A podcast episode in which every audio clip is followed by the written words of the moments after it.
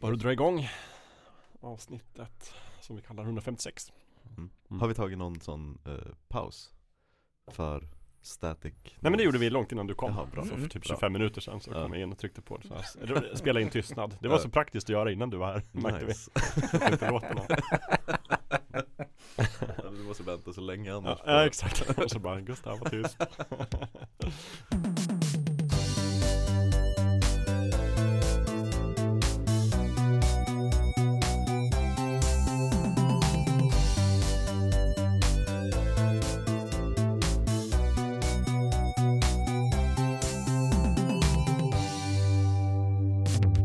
Just det, nej men eh, bra stämning redan i studion Trots eh, sömnbrist och stress och äventyr och sådär som vi alla ska iväg på Men söndag Klockan är strax efter 11, vi kör inspelning igen Mm. Ja.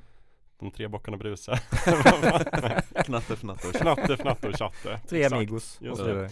Ehm, Idag är det ett så kallat reguljärt avsnitt Ja. Det Ja, vill säga insatt från början Inte Planerat extra insatt. och- Efter två extra insatta så är det här ett vanligt insatt Vi ska idag prata om specialeffekter ur olika perspektiv Mm. Eh, Men jag vill först säga hej och välkommen till Gustav och Andreas Lövet Tack så mycket välkommen Jakob. Tack, tack! Kul att vara här! Vad har ni gjort sen sist? Ska jag börja den här Du gången? kan börja den här gången Ehm, jag har äh, jag, vill prata om The Old Man på Disney Plus Vår gamla fullkulturkollega eh, Joakim Bennett Mm. Tipsade på, han dök upp på eh, Slack Häromkvällen och sa Herregud The Old Man Oj, Det var Mm. länge sedan jag var så på spänn Under 40 minuter TV Ehm, Så både jag och Och när Benett äh, äh, ryter Nej, lyssnar han, eh, exakt gammalt exakt. djungelordspråk Ja. mm. Exakt Men det brukar vara, när han ryter till så brukar det vara herregud Den här 14 timmar långa dokumentären om något obskyrt krig för 200 år sedan. Jag har aldrig, jag har aldrig varit så på helspänn i 14 timmar i sträck Herregud, Ken Burns Ja. senaste Exakt ja. Ehm, Nej men så både jag och Lövet har vi, vi, vi hoppade på mm. The Bra. Old Man-tåget Lite kort om den serien Eh, Det är med Jeff Bridges i huvudrollen Mm. Eh, Och eh, John Lithgow som den andra stora huvudrollen liksom Det är Mm. två, två gubbar som sätts mot varandra Mm. eh, CIA, FBI Tänk The Born Identity fast alla har haft operationer och är 85 liksom Herregud mm. Lite Taken också exakt. äldre, äldre herre som äh, äh, har varit en specialistagent kan Exakt man säga mm. mm. Mm. Så han, han harklar och hostar och tar sig själv i ländryggen och Ja. sådär, åh Men sen så bryter han nacken av folk för att han har gjort det hela sitt liv liksom. Det. Det är som att cykla Ja. Man lärt sig det så Eh, tappar man och aldrig Lite om produktionen också Det var, eh, jag vet inte om, jag hade glömt bort det Men eh, Jeff Bridges fick ju Någon typ av cancer för ett par år sedan Mm. Precis där i starten på pandemin Så han Mm. gick på eh, Chemotherapy Och fick corona. Så han var ju jättenära på att stryka med. Mm. Han hade inget immunförsvar för att För att slåss mot eh, coronan. Och det, det skedde under inspelningen av den här serien. Så de avslutar den först två år senare när han hade återhämtat sig. Jaha, oj. Eh, Så nu släpptes, den släpptes i juli tror jag i Mm. USA. Ja, Jag har sett den ett tag och funderat på om det är någonting att titta på men Mm. gjorde det inte förrän Benett äh, röt till Precis. Ehm, Så lo- long time coming Den här serien. Eh, Men, men det var, det var värt väntan. Jag är jätteimpad. Mm. Och det, alla avsnitt har inte släppts än. Det är väl, är det Nej av någon outgrundlig anledning så finns Jag har sett fem avsnitt nu av sju. Ja. Ehm, Och jag vet inte när de två sista kommer. Nej inte jag heller Jag tycker det är väldigt irriterande. Jag vill se de sista två. Jag vill se de sista två. Den är väldigt bra. Ja. Den är väldigt bra. Jag hade inte avbrutit inspelningen för att gå och se de sista två Men nästan, Nästan. Ja. nästan. Okej. Så pass bra är det. Du hade bett oss skynda på. Ja. Nej men, men, men verkligen, T- tänk eh, The Born Identity fast alla är pensionärer. Mm. Wow. Eh, Och bara, bara Bridges och Lithgow tillsammans Bara de är ju liksom värt eh, Ja, entrébiljetten Och sen är det ju väldigt välskriven och välproducerat mm. i allmänhet ja, ja, gud det, det påminner om um, Westworld säsong 1 mm. Ehm, När Anthony Hopkins dök upp Mm. och hade, hade lite monologer Mm. Samma sak sker ju varje gång någon av de två Exakt har en egen scen Ehm, Så jättebra tv och väl värt Ja, jag, hop- jag hoppas att när det här avsnittet släpps så är alla sju avsnitt ute för att det är väldigt enerverande att, att jag nästan har sett klart den här serien Oj. Jag skulle bara vilja bingea den på, på en dag liksom Mm. Men eh, The Old Man på Disney Plus med, med Jeff Bridges i huvudrollen Värt sina 69 kronor i månaden. Verkligen, Ja. gud mm. Härligt, bra. Bra tips där. Tack, tack. Extra tack då till Joakim Bennett som Mm, Mm, mm. verkligen Men det var nog Jag håller mig kort, Ja, bra. Fint, fint. säger The Old Man Jag vill ge The Old Man liksom eh, singulärt fokus Bra. från mig Då tar vi med oss det. Då går facklan över till dig där vet du va? Eh, ja, jag var faktiskt på bio igår. Men eh, jag tror inte att det är någonting som eh, lockar er. Oj då. Eller, kan, kan, Då börjar kan, bra. kan. Jag var med yngsta syskonbarnet på bio och kollade på eh, Alfons och Hemlige Morgan. Ah, just det. Är Morgan fortfarande hemlig alltså? Ja, tydligen. Mm. Men, eh, och det är lite hemligt för det är egentligen tre filmer, tre kortfilmer Ah. eller bokfilmer Ah. som, eh, som man får se. Eh, vilket är ganska smart Mm. för eh, unga som inte orkar sitta igenom en, en hel Det är. Netflix-modellen. Man kan inte, orkar inte se en hel film på kvällen. Men man Nej. kan se 3, 4, 5 avsnitt av 24 liksom. Ja. Exakt. Men det där är ju, eh, det, det är ju Atlantis 2 Kan det vara så att SVT vill göra en Alfons-serie men sparkade alla och gjorde de tre första avsnitten till en film? Mycket möjligt. finns ju en Alfons-serie. Gör det? Ja, Mm. finns flera. För mig är Alfons ångest, jag tror det är det där problemet Mm. Varför, varför är han ångest? Nej men, nej men bara serien och pappan och tempot Jag får också ångest just av pappan eftersom att han ska föreställa typ 35 eller Ja. och Han ser ut som en gammal gubbe Som röker pipa och har så här stickad väst på sig Då känner jag så här, ja, Ska det här vara jag? tänker jag i serien Han är ofta lite brydd och Ja. svår och sådär också. Jo Och sen så just varje gång man ser Alfons så blir man ju mer och mer identifierar man sig med pappan Och Mm. mindre och mindre med Alfons eh, Ja ni är unga ni förstår ju Ja. Ni identifierar er fortfarande med Alfons förstår jag Men Lövet jag måste fråga, hur är det i Alfons? Pappan, han, han tror inte på Molgan Eh, nej, han, han uh, Alfons får ju påminna honom om, men Molgan då? Jag bara, Ja. ja. just det, ja, men då får Så jag han- sätta han mig spelar här. med Ja, men, mm. Just det. Men eh, han, han glömmer ju bort att just det är den där Mm. hemliga kompisen. Ja, Mm, ja, ja. Mm. Eh, och så var det ju rätt roligt, det blev ju också påmind om eh, den här i- han är ju sex och ett halvt år gammal, eh, syskonbarnet. Eh, hur, hur den generationen konsumerar saker på ett helt annat sätt. Mm. Eh, när vi satte oss i biosalongen så bara, ja nu ska vi se eh, vad som hände här med, med Hemlinge Molgan så han bara, ja jag har sett det här på youtube, jag vet vad som hände. Nej. och det, den andra bokfilmen hade han också sett på youtube så han visste exakt vad som hände där. Så han Ja. kunde bara, nu, nu kommer de säga det här, nu kommer de säga det här. Ja. De spoila inte filmen för alla Dagens andra. ungdom alltså Men vad, vad tematiskt att eh, ni kollade på att Alfons pappa är lite brydd över Alfons. Och du är lite brydd över ditt uh, syskonbarns medie, medievanor. Du, du sitter där och stryker, om du hade haft en pipa i biosalongen. Mm, Då hade jag kliat mig i skägget och så här puffat lite på Inte Pipa. youtube. Inte youtube innan bio. Ja, Jag blev lite, lite överraskad också när, eh, när Morgan ligger i en, säng. Mhm. Eh, och så kommenterade syskonbarnet, ja, men, eh, vad, vad, konstigt han ligger, eller, eller vad konstigt det ser ut. Så jag sa, ja, ja, han, det är ju en mindre säng än den du ligger i. Så han bara, ja det kanske är kameran. Och Han kommenterade ju på kamerateknik och så här perspektiv. Sex och ett halvt år, det kanske är framtida kulturmaterial. jag tror det De lyssnar på dig Ja precis. oh, Det har kommit till kameraåkning, ser Ja, realistiskt ut Det är, det se ett perspektiv Ja, här vet du. precis. Kan få se Molgan se ut som en hobbit Så det var väldigt roligt. Just. Jag skulle ha sagt att skådespelaren som spelar Molgan är egentligen 205 Precis. Och jag- Han heter John Rhys Davis Och han finns på riktigt. Jag hade, jag hade förstört hans värld med den kunskapen. Eh, Och sen har jag börjat spela Cyberpunk 2077 Just det. efter många om och men. Spelet som tar alla till slut Ja, det går inte, det är som ett svart hål. Mm. Du kan försöka men du kommer sugas in i alla fall. En dag, en dag är det bara dags att bota upp det Ja. Ja, jag är, ju- eh, men ni måste ändå ge mig någon typ av medalj för att jag inte pushat er i varje avsnitt Nej, av men- Fulkultur nej, sedan nej. spelet släpptes så att, kom igen nu Nej jag tror du vet också att liksom så här, ska Ja, det, det här ska ja, vara en, det är nog en fälla som bara ska ligga. Mm. Till slut kommer vi dit och nosar och då tar den oss. Och allt som är värt att säga om det spelet är väl egentligen sagt. Men eh, jag kan ju säga att eh, jag hade liknande reaktion som med eh, Final Fantasy Origins Stranger of Paradise. Att så här, första intrycket var inte jättebra. Ja. Mm. Eh, så, så, s- många av sidouppdragen är ju ganska intetsägande. Ja, Och in, är i- jätte- innan man har fått vapen och levlat upp sig så man klarar sig lite bättre.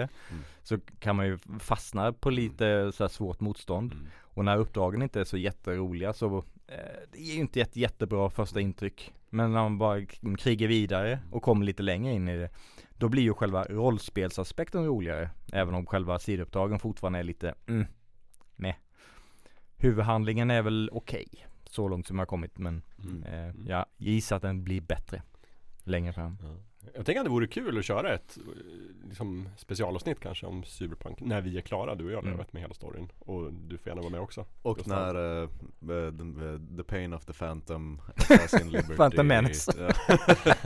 När The Phantom Menace har släppts Ja. så Är det som ett, en hopslagning av Phantom Menace och The Phantom Pain som är Metal Gear Solid Mm. 5 mm. i spelform? och, Men visst har vi kommit fram till slut till att det heter Phantom Liberty Ja, Ja. precis Så jag tänkte att när det släpps, om det nu är ett Blood and Wine ja. påkostat tillägg till basspelet Mm. Då kan vi ta Då kan vi göra det. Ja Mm. absolut. Det låter jättebra. mm. Lib- Sons of Liberty är väl också ett Metal Gear-spel? Ja. Ja. De har bara tagit olika Metal Gear-titlar och slagit ihop. vilket, vilket spel har inte fått så mycket Eller just det, eh, Metal Gear hade ju för sig det där Survive Mm. Jätteunderligt spel Ja. Att det kom Mm. Men det var väl hela den där eh, Konami Ja, fadäsen mm. de, eh, de vill inte hålla på med spel Nej, Fast nu har de ju eh, presenterat lite nya Silent Hill-spel i alla fall så Kanske en liten revival på gång ja. ah, Okej, eh, Ja. Jakob vad, vad har du gjort Vi sätter en paus på det. Vi brukar ju få faktiskt uppmärksamhet för vår, när vi dyker in i spel Mm. avsnitt. Eller vi fick det sist i alla fall. På någon podd-sajt. Så skrev de. Det är, de är fantastiska. Särskilt spelavsnitten. Mhm. Det är kul. För Mm. vi, oftast är det ju film och tv. Ja. Och ganska mycket blir det så kanske det här avsnittet också. Vad har jag gjort sen sist? Jo, nej men jag har fortsatt kolla på Star Wars Andor. Eller den heter bara Andor. Mm. Bara Ander tror Igår såg jag fjärde avsnittet. Så jag jobbar mig långsamt, långsamt fram. Mm. Jag tycker att den är fantastiskt bra. Den bästa Star Wars-serien. Sen första säsongen av Mandalorian. Jag tycker den är kanon. Mm. Långsam, tät, mycket Born Identity-vibbar också över detta. Det är ju Mm. skriven av någon Born-kille. Jaha, Mm. Kommer inte ihåg vad han heter nu, men han har gjort mycket screenplays till Born-filmer. right Mycket Born i det här avsnittet.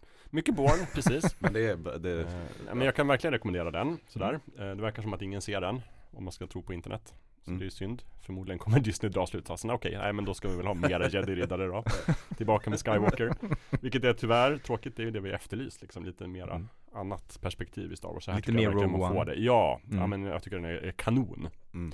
Eh, Så det är det. Sen har vi börjat kolla på eh, lite nostalgifilm. Sagan om ringen. 2001 Mhm. håller vi på och jobbar oss igenom. När vi är lite för trötta för att kolla på ett riktigt tv-avsnitt. Nej men det är så fint för man kan den ju utan till. Ja, så man kan ju slå på den liksom i halvtimmes sjok. Mm. Och den består ju av ganska många halvtimmar, Mhm. den filmen. Så att vi har kommit till Moria tror jag nu sådär, Mm. efter två och en halv vecka. Men det, varenda sekund av filmen är ju en meme idag. Det tycker jag är Ja, roligt ja. att se. Alltså, det här är en meme. Så skrattar man. Och så. Men alltså den är fantastisk. Ehm, så det har jag gjort. Annars så är det också på tal om barnfilm, kände igen mig i det där. Vi spelar Luigi's Mansion 3 nu, jag och min son. Han har sett hela spelet på Youtube, så kan berätta precis Såklart. vilka bossar som finns på vilken våning. Jag bara såhär, förstör inte det här för mig. Eh, men det gör han. Eh, vi har uh, in en jävla bilarperiod så att jag har sett Bilar 2 ganska mycket nu på sistone. Och vill bara säga att vi kanske var lite orättvisa mot den ändå i Pixar-avsnittet. Den är ganska festlig. Mhm. Inte den bästa filmen jag har sett. men betydligt bättre än eh, Den gode dinosaurien. Tycker Mhm. jag ändå. Ja, Fart och men, fläkt. men, men du är ju, du är ju uppriktigt kränkt över den goda dinosaurien Ja faktiskt. Du tycker ju Ja. verkligen inte om den Nej, men den fick ju också försvar då på eh, Instagram När vi, efter våra avsnitt Jaha. Så Mm. det var ju folk som också hade den som favoritfilm Såklart det Vilket finns, vi det finns alla typer finns alla Mm. typer Men framförallt idag så skulle jag vilja bjuda på en liten minirecension Jag har gjort min läxa Kommer ni ihåg min läxa? Nej. Jag skulle plöja mig igenom Fast and the Furious Ja! Så jag har sett Jag har första- inte gjort min läxa Det här med var ingenting vi eh, berättade för lyssnarna, det här var ju ett eh, samtal som skedde Jag tror Online? vi sa det, Nja, Nej, vi pratade också om Vi det. gjorde det. Jag tror det. jag vet inte om micken var på men i alla fall, vi kom in på Fast and the Furious filmen bland annat. Du eh, äh, Lövet, du fick ju också en läxa. Du skulle se Mission Impossible filmerna. Ja, och det har jag inte gjort. Nej det har du inte gjort. Nej. Men jag har sett första, jag tänkte jag tar en i taget. Så att Ja. nästa avsnitt blir det liksom tvåan. Gud, Men nu här kommer då The Fast and the Furious 2001.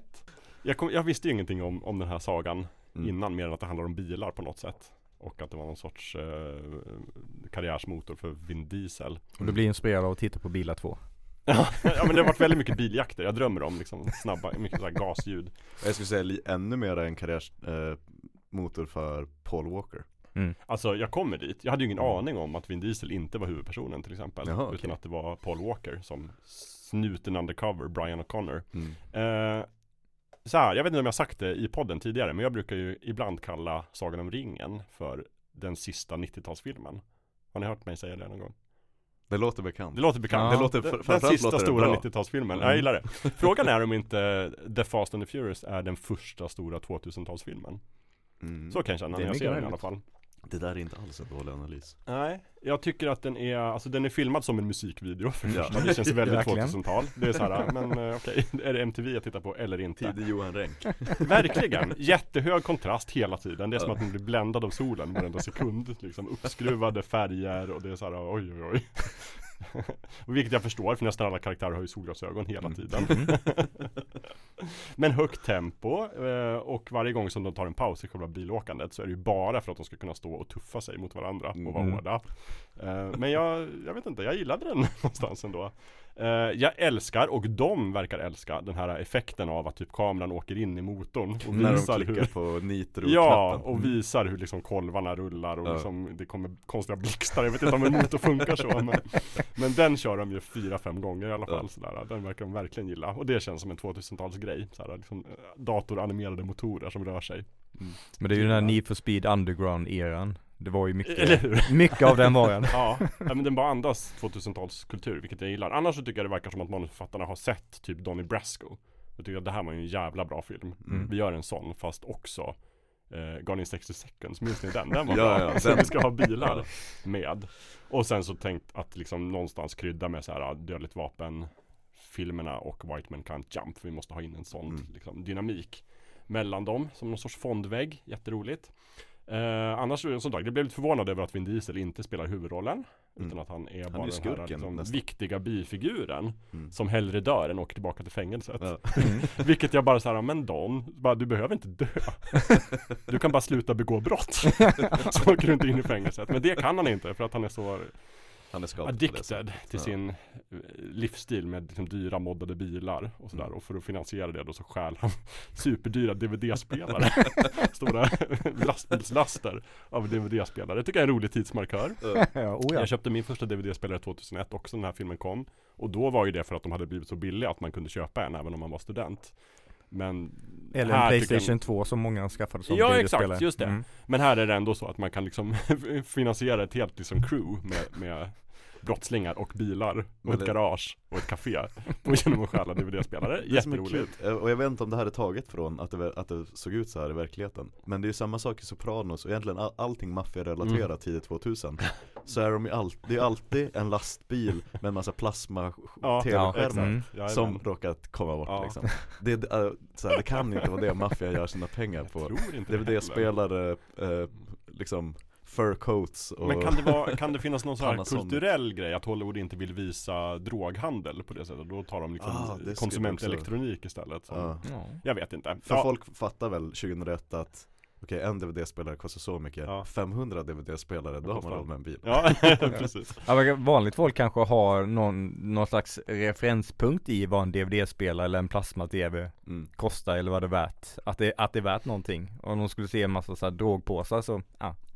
Då kanske de inte har någon grepp då, om. då måste man säga att vi, det här det är värt här jättemycket. mycket, jättemycket pengar Mm. Också pluspoäng tycker jag att de använder en så här floppy disk, en diskett När de ska stoppa in någonting i datorn och visa Ja. så här ser en bil ut i 3D så vi, Även liksom 2001 tror jag det var ganska gammalt med en Ja. floppy disk men CD-ROM hade de kunnat ta, hade varit lite mer tidstypiskt Mm. Men du Jakob, tänkte du på också på att eh, eh, slutet är väldigt Casablanca? Nu, du nämnde ju 15 filmer som har Ja influerat precis, det var säkert lite Casablanca där också Du vet, Mm. beginning of a beautiful friendship Precis. Ja, eh, jag minns inte vad som hände Alltså jag tycker det var lite sådär Egentligen det- fortsätt. Jag har varit Ja. förvånad att det handlar om den här snuten, Brian O'Connor Mm. Som ska infiltrera det här Och sen handlar det egentligen om hans, att han hittar sin stora kärlek på ett Mm. uppdrag. Och då menar jag Vin Diesel naturligtvis. Som är hans liksom bromance. Som han liksom klickar direkt med och kan prata om vad som helst med och de kan dricka öl och bara sådär. De blir kompisar direkt. Och sen då som förkläde så har vi hans lilla syster eh, Som jag inte kommer ihåg vad hon heter Eh, Precis. Mia Toretto heter Ja, karaktären, Mm. Ja. precis. Och sen har vi också som sagt Michelle Rodriguez Som spelar sin helt vanliga karaktär. Ja, Med militärbyxor och solglasögon och supertuff. Mm. men så Butch, eh, Ja, jag tror att hon har sina egna militärbyxor. Som hon tar med sig varje gång hon ska spela in en film. Det är min tolkning. Hon behöver inte gå till Wardrobe Nej, jag tror det. Bara jag tar ja, min- jag är här, Ja, nu spelar vi. Jag tar mina egna kläder. Men när, hon, när hon dök upp i Lost till exempel Ja. Då, då kör hon, Ja, det är exakt samma. Ja, Mm. ja, var ju lätt det där också. Och Avatar och alla filmer hon är med ja. Machete också Visst fattar du hur kär Gustav Höglund Inte alls gammal, men Nej. visst fattar du att jag blev kär i Mia? Ja det är klart Tydligen så var det många som var påtänkta för den rollen Mhm. Både såhär alla, typ Kirsten Dunst och eh, Sarah Michelle Gellar Alla de här liksom Okej sent 90-tal ikonerna Mm. Men det var, jag minns nu tyvärr inte vad skådespelaren heter Eh, Brewster heter hon Just det. mm. Jordana Brewster Jordana Jordana Brewster. Brewster. Ja, jättebra Ehm, Så, men jag vet inte, jag tyckte det var ändå en, en härlig film. Förvånansvärt mycket hjärta i det här. Mm. Eh, Ganska klassisk också, kanske lätt att skoja om idag för att alla beats är väldigt så här tydliga, inklusive det här obligatoriska. Nu har jag nästan klarat mitt uppdrag. Dags att berätta för tjejen att jag är polis. Bara mitt i alltihopa, bara I have to tell you something. I'm a Men, men cop. det är ju bara, det är, det är, det är Pixar eh, sättet att göra Ja. en film. Mm. Bli kompis med ett gäng, berätta Ja. inför tredje akten att allting var en lögn. Ja, exakt. Ja, nej men eh, som sagt, kul. Och sen så slutar det ju då med att hon Visst slutar det, han låter honom gå bara. Mm. mm. Vin Diesel. De har ju sitt drag race där på De- slutet. Ja, Mm. precis, just det. När tåget kommer Ja. farandes och Just det, Han precis. klarar det. Ja Jag kommer liksom också inte ifrån att det är en sån orimlig kupp Att såhär skjuta harpungevär in i lastbilen och liksom klättra upp på en lina. Och det är bara såhär För ett par DVD-spelare, men så är det. Nej jag gillade den. Uh, Men å andra sidan, you ain't seen nothing yet då. Nej. Men det där med orimliga. Just det, för nu är jag ju, laddar jag ju för Too Fast, Too Furious mm. Som eh, ska börja snart. Du, du vet hur eh, första Mission Impossible, utan att spoila för mycket nu Lövet för dig. Men du vet ju hur första Mission Impossible och så sen hoppar jag till Mission Impossible 2 När det plötsligt blir Ja. John, John Woo och Jo. duvor Jag är redo för det, jag hoppas Men Jag har ju Ja. sett eh, ettan till trean ah, Så det är bara från fyran jag inte Ja. sett mm. Ja. Just det. Lite samma sak Ja. händer i den här Jo då, nej men jag är redo. Men jag läste också på lite grann bara för att ha lite sådär sneak peek av vad som Mm. komma skall och så här. Tydligen är kronologin liksom lite all over the place. Jo, det är Ja. den Att Jo, de, tack. de gör framåt, sen hoppar de tillbaka och sen så. Mm. mm. Ja. Men jag, jag är med på resan i alla fall. Tycker Nice. det var kul. Min eh, fru frågade så här, bara, varför kollar du på den här filmen? då sa jag, det är läxa för fulkultur. Och då sa hon inget mer. Men då, då ska jag göra en minirecension av MI, MI4 ja men det är bra. Mm. Perfekt. Ja, då så. Dags för ämnet kanske. mm. Mm. Eh, specialeffekter. Jag tänkte så här, alltså ursprunget, det är mitt ämne då, det var jag som tog det till bordet. Eh, ursprunget var egentligen att jag störde mig så mycket på dåliga specialeffekter. Och tänkte det här förstör verkligen mitt nöje av den här filmen eller den här serien. Mm. Och då tänkte jag det vore kul att ha ett avsnitt där vi bara typ skojar om olika dåliga specialeffekter. Och sen lyfter fram olika bra. Och sen så läste jag lite mer på internet och kom på att det kanske är lite okänsligt med tanke på att det finns en, en eh, så här, social aspekt av det också. Där branschen verkar vara en riktig skitbransch. Vilket Mm. vi kanske visste. Och eh, folk som jobbar inom specialeffektsindustrin behandlas som luft i princip av Mm. studiorna. Och det har kommit mycket så här eh, nödrop om att de så här drivs i- ner i marken för att de är sönderarbetade och Mm. De är ansatta från alla håll Verkligen. av giriga Ja, Och vi kan ju säga att det, det har ju, har ju kommit på tal på senare tid när Marvel har anklagats för att ja. erbjuda riktigt eh, dassiga eh, arbetsförhållanden och det är väl de som står i centrum för det också Mm. Men, Men det- det har ju tror jag- pågått innan ja, dess. Jo, jo, absolut så, Men det har verkligen blivit så, många har gått ut på Twitter och så bara Jag kommer aldrig mer jobba för Marvel Mm. efter det här och så vidare Det var också Taika Waititi som gjorde någon sorts framträdande i Variety Mm. När han skulle promota Thor, Love and Thunder En film som vi tyckte olika om Mm. Och typ var väldigt så här tondöv också, pratade, dissade specialeffekterna i sin egen film och överlag verkade så här inte bry sig om sin film överhuvudtaget Mm. Ja, det har han och Tessa Thompson som, Ja. som, som skojade om liksom, är det här riktiga Ja. eller det här är effekter? Och det, Ser det här äkta ut? Man gör hade inte riktigt koll på det egna arbetet som hade gjorts Nej, av och det är väl också tänker jag en, en aspekt som vi kommer komma in på Just det här hur regissörerna blir mer och mer frikopplade från själva specialeffektsbiten För att Mm. det är någonting som pågår mycket från studion Och där man kanske tidigare hade en specialeffektsstudio som jobbade med alla effekter Och nu har man kanske 13-14 stycken på en film Mm. Varav alla jobbar med olika scener och ingen är liksom oumbärlig Nej. Sådär. Så att den aspekten får vi någonstans ta med oss också. Mm. Eh, men vi ska också prata kanske lite grann om vad en specialeffekter gör för filmen. Mm. Eller om ah, både hjälper och stjälper någonstans. Sådär. Så det är väl det. Eh, vad, vad tror ni om upplägget? Jag tycker att det låter fantastiskt Absolut. Ja, jag, härligt. jag är ju Guldstjärna som jag är vanligt. partisk Bra. Ni har ju redan tjuvläst körschemat. Ja, så att- det har godkänt. Så att jag, det var överraskande om ni hade bara nej, jag tycker vi ska tänka på något annat. Du- du Jakob, tänker inte kuppa Kan du idag? pausa inspelningen så får jag bara ta 10 minuter med dig diskutera upplägget Nej, du blir inkallad på Gustavs kontor. För det ska man ju b- bära med sig, vi har ju specialeffekter här i podden också, vi kan ju klippa hur vi vill Det kan vi göra. Så Ja. Mm. lyssnarna vet ju inte ifall Precis. hur många timmars material som kokas ner Nej. Ehm, jag tänker så här, jag har en kort, kort, kort historisk genomgång, bara lite milstolpar. Men jag tänkte innan dess, kan vi, vi vill alltid köra någon sån där öppningsrunda. Eh, jag vet inte vad vi ska ha i år, kanske liksom någon, så här, någon särskild specialeffekt ni minns kanske som har påverkat er. För mig så är det ju Stålmannen då. Eh, Superman-filmen från 78 tror jag, då var inte jag född men jag såg den på tv Mm. Så minns jag ju bara så här, just den här klass, det är ju verkligen klassisk specialeffekt. Där de säger så här, you'll believe a man can fly. På, Som var ju taglinen för Mm. filmen. Och jag gjorde det verkligen det. Jag tänkte bara, det är otroligt. Och det, jag minns att det var första gången jag tänkte så här Hur har de gjort det här? Nu vet jag hur de har gjort det. Nu, Ja, men då visste jag då- Men jag, det var bara så här Den specialeffekten att Christopher Reeve kan flyga Den Mm. sålde in hela filmen för mig.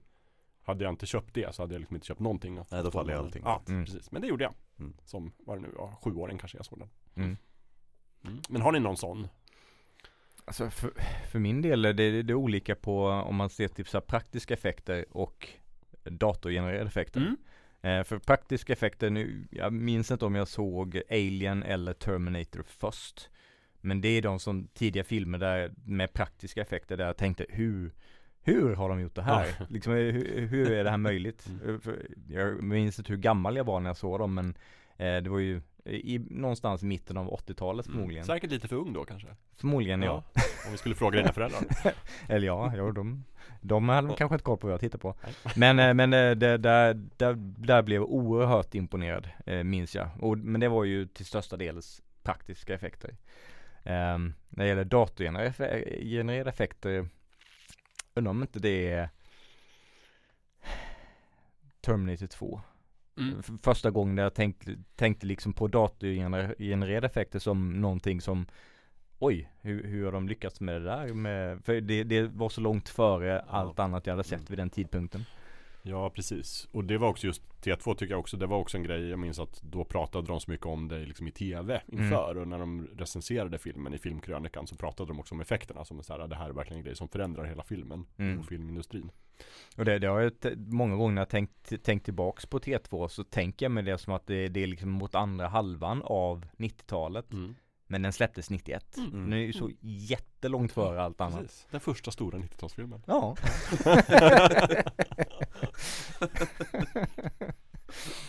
ja, det är du Gustav. Eh, jag minns faktiskt både en praktisk och en eh, datorgenererad. Eh, praktisk så är det när ehm, eh, i Dum Dummare. När, Ja, när Jeff Daniels fastnar med, med tungan på stolpen när de är uppe i mm. eh, de, de åker till Aspen va? Ja, I den Mm, filmen. mm. Yes.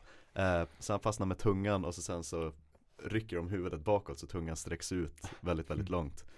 Det, det tyckte jag var obehagligt. Mm. Väldigt obehagligt Jag kommer från norra delen av landet och jag, det där har hänt mig. Ja, det har jag alla säga. som Ja. bo- borde. Ehm, när det kommer till datorgenererade effekter, eller ja, så skulle jag säga att när jag såg Sagan om ringen för första gången så var jag väldigt ung. Och den här Bilbos relapse i Rivendell, Mm. när han får span på ringen i en Mm. halv Ja, sekund. Och bli Ja, men- ond. Men det, det är lite obehagligt faktiskt. Det är fortfarande Mm. obehagligt. Ja. Ehm, det, det kommer jag aldrig att glömma. Nej. Eh, och det tyckte jag var så, ehm, så effektfullt. Mm. Pun intended. Mm. Men, ehm, men den minns jag väldigt, väldigt tydligt. Som att nästan, oj. Det tillför. Ja. Mm. Jag, tror, jag gissar att vi kommer nämna Sagan om ringen flera Många gånger i det här avsnittet. Ja, för, de var ju också väldigt, eh, väldigt före. Mm. Eh, men, men vi kommer att nämna Sagan om ringen för att när man såg det när det begav sig Mm. så var man jätteimpad. Men när man ser på det nu så märker man att, ehm, att vi, man märker tydligare att det, att det är gjort med en dator Mm. nu ändå. Ja. Mm. Absolut. Men, men jag skulle säga de, de två, väldigt tydliga ehm, och praktiska effekter annars så kan jag, jag kan prata Jönssonligan väldigt länge. Ja, just det. Men ja, sen minns jag också första gången som det verkligen inte funkade. Det var om det är Ang Lees Hulken-film. Mm. När jag var så jag tittar inte på allt, allt det här är gjort i en dator. Mm. Då, då tappade jag suget. Och då kände jag att det var bättre, det var bättre förr på Jönsson- på Jönssonligans tid. Ja, just det. När när, de bygger en när effekterna var praktiska. Ja. Legorobot som ska gå upp för en trappa och vrida om en nyckel. Ja, det är så bra. Fantastiskt. Gjort helt och hållet på riktigt. Mm. Mm. Det går inte att fejka. Nej. Nej. Ja vad spännande. Det är just, just den där uh, Anglis-Hulken är väl också den här tiden när man liksom Det är så mycket datoreffekter och filmen bygger så mycket på datoreffekter fast det är ändå ingen datoranimerad film utan Nej. Nej. Nej, Då är just Toy Story mer imponerande Mm. Oh ja. som effekt. Ehm, du var ju inne på det, uh, Lövet, men traditionellt då så har man ju delat in det i eh, två olika, alltså traditionellt så heter det mekaniska effekter och optiska effekter. Mm. Eh, och med digitala, när man filmar digitalt så brukar man snarare prata om special effects och visual effects. Mm. Mm. Och då menar man med visual effects alltså det som man gör digitalt i postproduktion. och optiska effekter också. Medans eh, specialeffekter hos SFX. Det är de här mekaniska effekterna. Mm.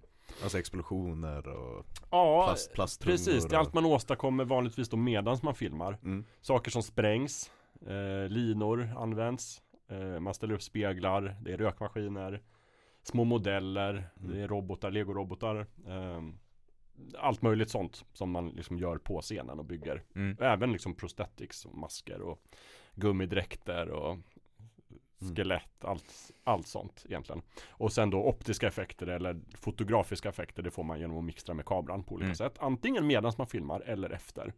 Det kan vara dubbelexponering, eh, man har de här matte paintings där man målar på linsen så att det ska se ut som en stor lager med kistor i Indiana Jones. Eh, och sen då genom dator så har man ju alltså CGI, Computer Generated Imagery. Så har, då har ju den tagit över väldigt mycket av både mekaniska och optiska Mm. effekter. Eh, så kan man säga. Men egentligen, det här med specialeffekter, ingenting nytt. Har funnits alltid. Eller åtminstone från 1857. Mm. När Oscar Reilander, vilket namn?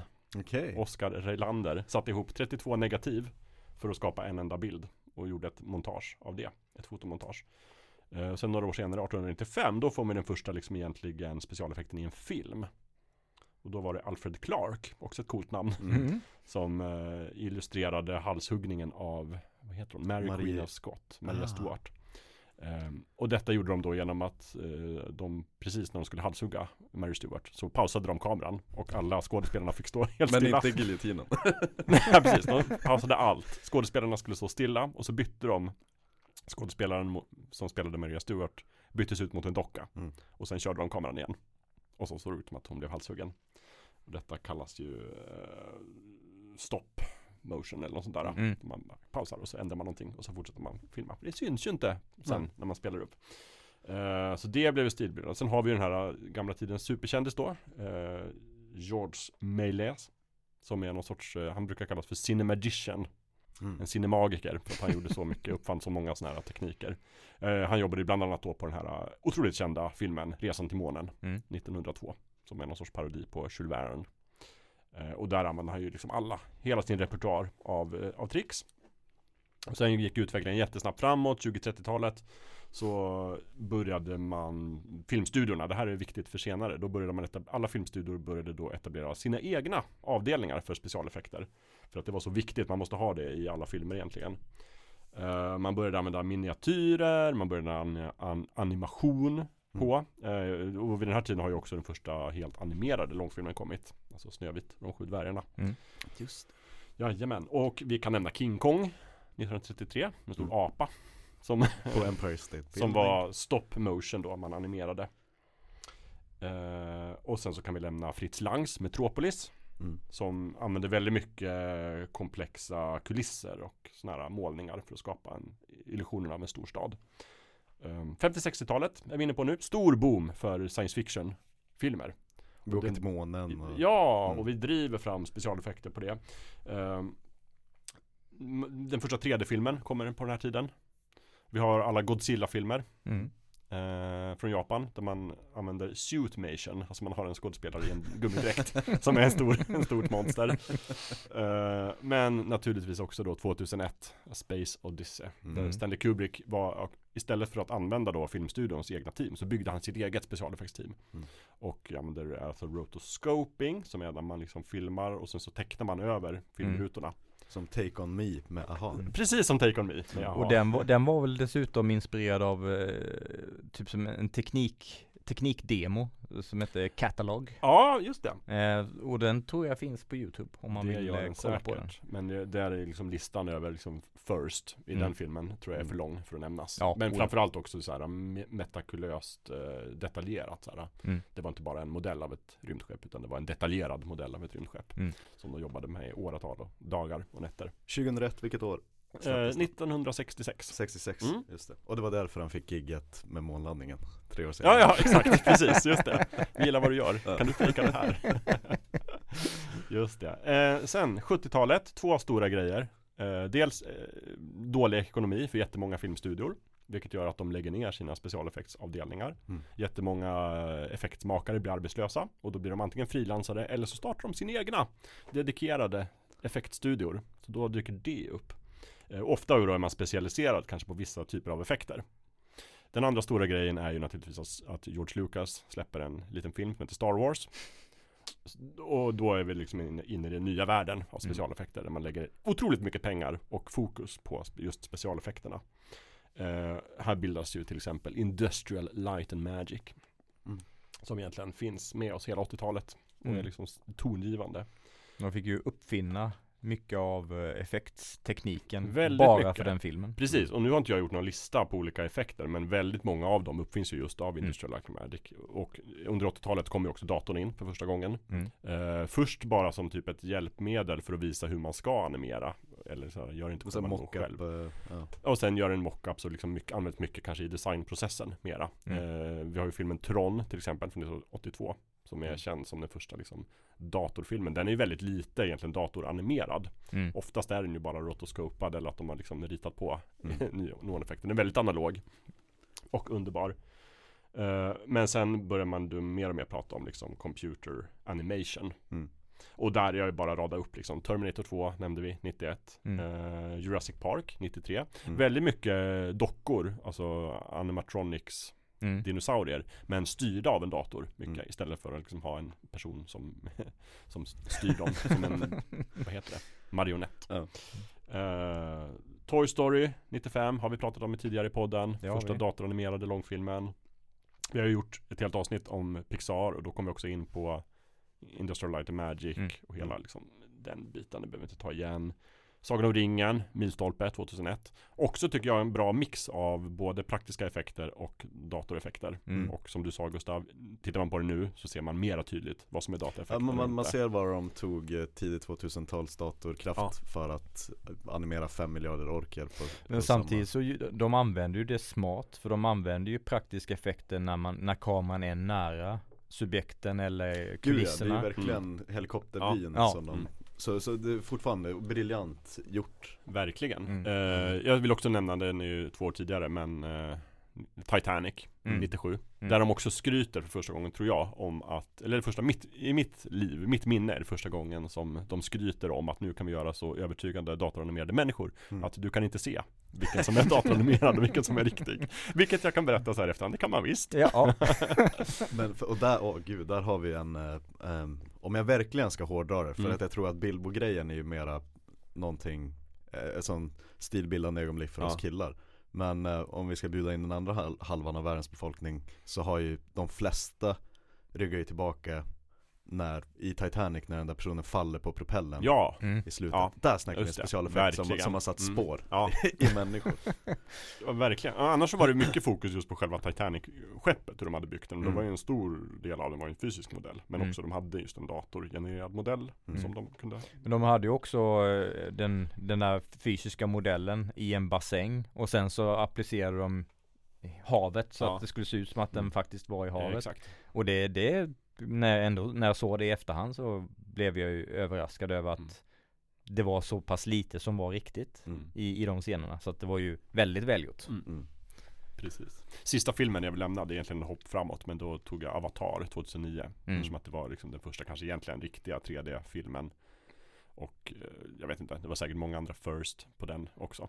Men många av de här filmerna som vi märker, är några enskilda regissörer som står bakom. James Cameron dyker ju upp här på flera av dem. Jag, jag skulle säga Lucas att också, det, såklart. det Avatar så gjorde, för min del i alla fall, som var unikt, det var att du hade ett, ett datorgenererat ansikte Mm. ovanpå skådespelarens ansikte Ja. och skådespelaren lös igenom trots att det liksom fanns datoreffekter framför. Mm. Så man såg skådespelaren trots att skådespelaren såg ut som en, en, en utomjording från Ja, Pandora. Ja, precis. Men du, alltså att man har så här motion capture direkt på sig och sen och att regissören kunde se det medan han Ja. regisserade så att ja, Ja. det blev som en riktig film med riktiga skådespelare. Ja, verkligen. Mm. Det är också en teknik som jag tror kanske vi verkligen kommer komma tillbaka till under det här avsnittet. Mm. För där har vi väl egentligen det också Gollum som var ganska stilbildande. men då var det kanske inte så mycket Andy Serkis eh, ansiktsuttryck Nej. som gled igenom. Däremot hans liksom kroppsspråk och Mm. rörelser. Och röst. Ja, och röst. Men sen så just här Avatar mera, det ser ut som jag kommer inte ihåg vad skådisarna heter, men det ser ut som dem i alla fall. Zoe Saldana. Så Sam, vi Sam sådana- Worthington Mm. eh, Exakt.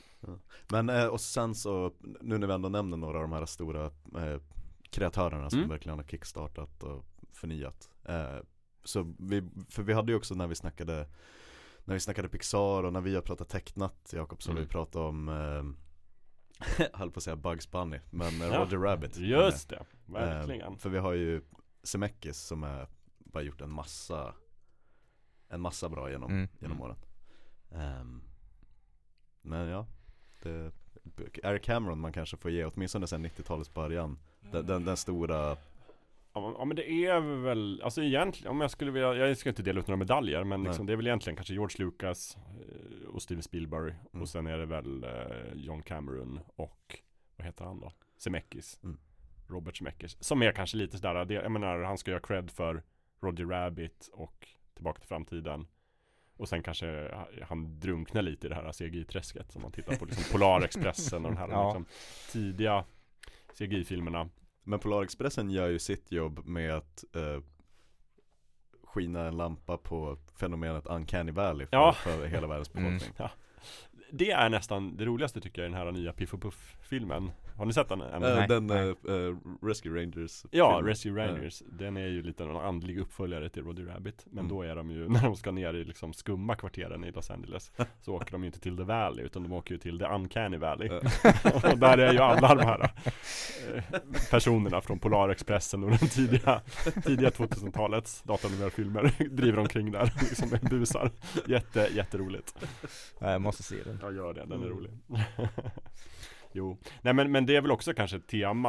här att i takt med att specialeffekterna har gått så otroligt fort fram under min uppväxt i alla fall och eran Mm.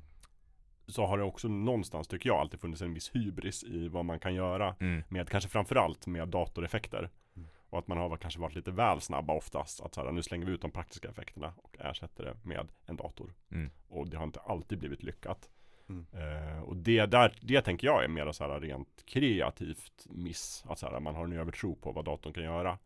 Eh, sen så finns det då den andra aspekten som är så här, nu vet vi vad en dator kan göra, men nu ska det göras så snabbt och vi ska ändra oss åtta gånger och vi ska ha liksom tio filmer igång i produktion samtidigt. Mm. Att de som jobbar med effekterna, hur begåvade de än är, så blir det liksom inte bra resultat ändå för att de är sönderarbetade och inte hinner göra det bra. Nej. Eh, och då är det ju det som faktiskt var när jag fick idén till det här avsnittet är ju när jag såg She-Hulk på Disney Plus, Mar- Mm. senaste Marvel-serien. Som bygger så till stor del på karaktären She-Hulk som är Hulkens kusin. Mm. Och då är därför grön och stor och jättestark. Och bara för det så tappar jag namnet på skådespelerskan Tatiana Maslany. Just det, som jag tycker är helt otroligt bra Ja, hon är jättebra. Eh, Tips Orphan Black, de spelar alla Mm. karaktärer Mm. Eh, Nej men hon är jättebra och jag tycker om serien Jag gillar upplägget. Jag tycker om serien She-Hulk, eh, serietidningen. Jag tycker om eh, att de gör liksom en eh, så här legal drama Fast komedi i Marvel-världen. Jag tycker om egentligen allt som händer. Jag bara har så otroligt svårt att köpa När hon är She-Hulk För jag tycker inte det ser bra ut. När- Nej, det är Då är väl- hon just en datoranimerad grön jätte helt Mm. plötsligt. Och det är också så här Jag vet att Jag märker att de har tyckt att Nu kan vi ju göra ansiktsuttrycken så bra Att det blir bra Mm. och sen så, jag tror att en stor del av det är just det att de har inte alls fått chansen att putsa på det Men Mm. det ser inte bra ut Nej. Nej men det, det, det blir lite distraherande. Eh, Jag tycker inte om serien eh, På något sätt i övrigt. Nej. men, eh, serietidningarna ja, inte, inte Marvel Nej. Disney Plus-serien. Men, eh, men, men det, det är lite distraherande och, och, och jag, jag förstår inte riktigt varför de inte k- körde på eh, liksom Hulken, eh, vad är det, 80-talsserien. Eh, 70-tal tror jag till och med 70-tal The till och med, Incredible ja. Hulk Eh, där de faktiskt hade en annan skådespelare Mm. för Hulken. Eh, och Tatiana Maslany hade ju en, en stunt double som, som en, en lång och reslig kvinna. Ja ja Eh, varför inte bara applicera effekter på henne eller någonting där det inte är lika tydligt att det här är eh, du har, du har liksom digitalt lagt någon annans ansikte på den Mm. här, den här kroppen. Det, det görs ju inte tillräckligt bra. Och jag, tycker det, det blir tydligt också när man ser Bruce Banner, eh, den, den ursprungliga Hulken. När han syns så, så ser det ju bättre ut. Just det, Mark Ruffalo Mark Ruffalo. Ja, Men, men där har de ju haft ganska många filmer att jobba på. ja Den precis, det är modellen. nästan som att de hade liksom hans modell kvar på Ja. en hårddisk Mm. Från Endgame och så bara vi kan ju bara lägga Bara in ladda in den i 3D ja, Det ser verkligen ut som att det här verkar ni ha haft Något år på er att jobba pengar Ja. och tid. Mm. Och, och, ja, nej det är någon, någon, det blir, ja det är just det här att det blir distraherande för mig Mm. för att Mm. njuta av, det som händer i serien. Och jag hade mm, absolut haft lättare att köpa om det var typ hon fast med ett annat perspektiv och liksom gummidräkt. Mm. Och sen liksom, inte vet jag, använda ansiktet på något sätt. Det blir bara så här, det blir uncanny valley av Mm. det fortfarande, 2022. Ehm, Men jag tror att hade, hade jag gillat serien så hade inte det förstört det för mig. Men det, det, det, det sänker ju kvalitetskänslan mm, för serien. mm. Det gör det ju helt klart. Men det, det är ju inte så, så illa så att man aktivt stör sig på det direkt, skulle jag inte säga. Men det kan ju också vara ehm, att andra serier på samma plattform på Disney Plus har sånt otroligt bra specialeffektarbete. Mm. Mm. Att det kanske sticker ut lite extra när man hoppar mellan olika Disney-projekt.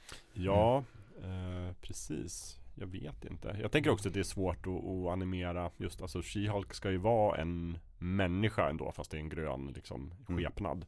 Det är lättare att, att animera kanske Star Wars rymd Rymdstationen. Alien. Ja, precis. Mm. Ja, som har liksom tentakler och det behöver inte se mänskligt ut utan det räcker om de kan ge det. Då kan man använda animeringskonst liksom för att få den att se levande ut. Medan här ska det verkligen vara en, ett människoansikte på något Mm. sätt.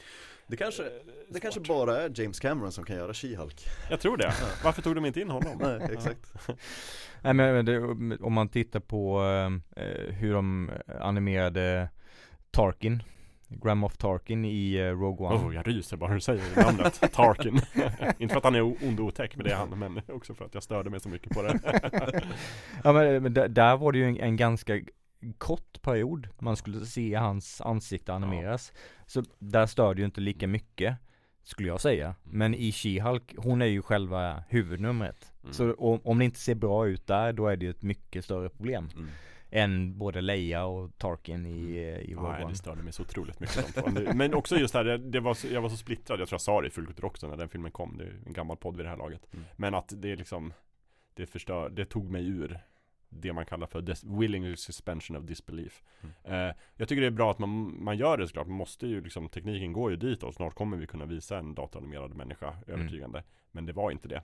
Nej. Och jag blev, jag blev så arg. Mm. Jag mådde illa Ja, men Både det, Le- Leia var ännu värre tror jag än Tarkin. ja det, det skulle jag säga. Det, där kändes det verkligen som att det här är ju en, en själlös Mm. digital Mm. representation Mm. av någonting. Tarkin, det var ändå, det var mer tro, trovärdigt även om man kunde se att det liksom Jag tror det var med. mer skugga också. Han stod i ett mörkt rum Ja. och Darth Vader stod bredvid och det var mycket så här, liksom annat som hände. I slutet när Leia är där så är det verkligen så här att de zoomar in på henne. Liksom, det var så här, Ja. jag är Leia.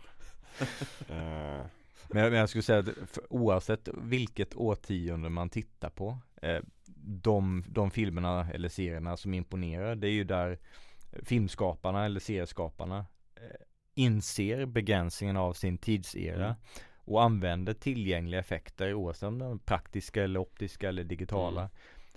På, ett, på ett smart sätt. Mm. Så att, så att man får ut det mesta av tekniken som finns tillgänglig eller om man uppfinner ny bara för att man, Mm. man har insett vad som behövs. Där, där är ju verkligen, alltså eh, om man går en sån introkurs till specialeffekter så är det väl Ju- Jurassic Park är väl en av de första filmerna som nämns då. Mm. För det, där var det ju verkligen så att Okej vi kommer att eh, Det här klassiska, det är på natten och det regnar mm. Det är för att göra att T-Rex är så mycket mera trovärdig ut Ja.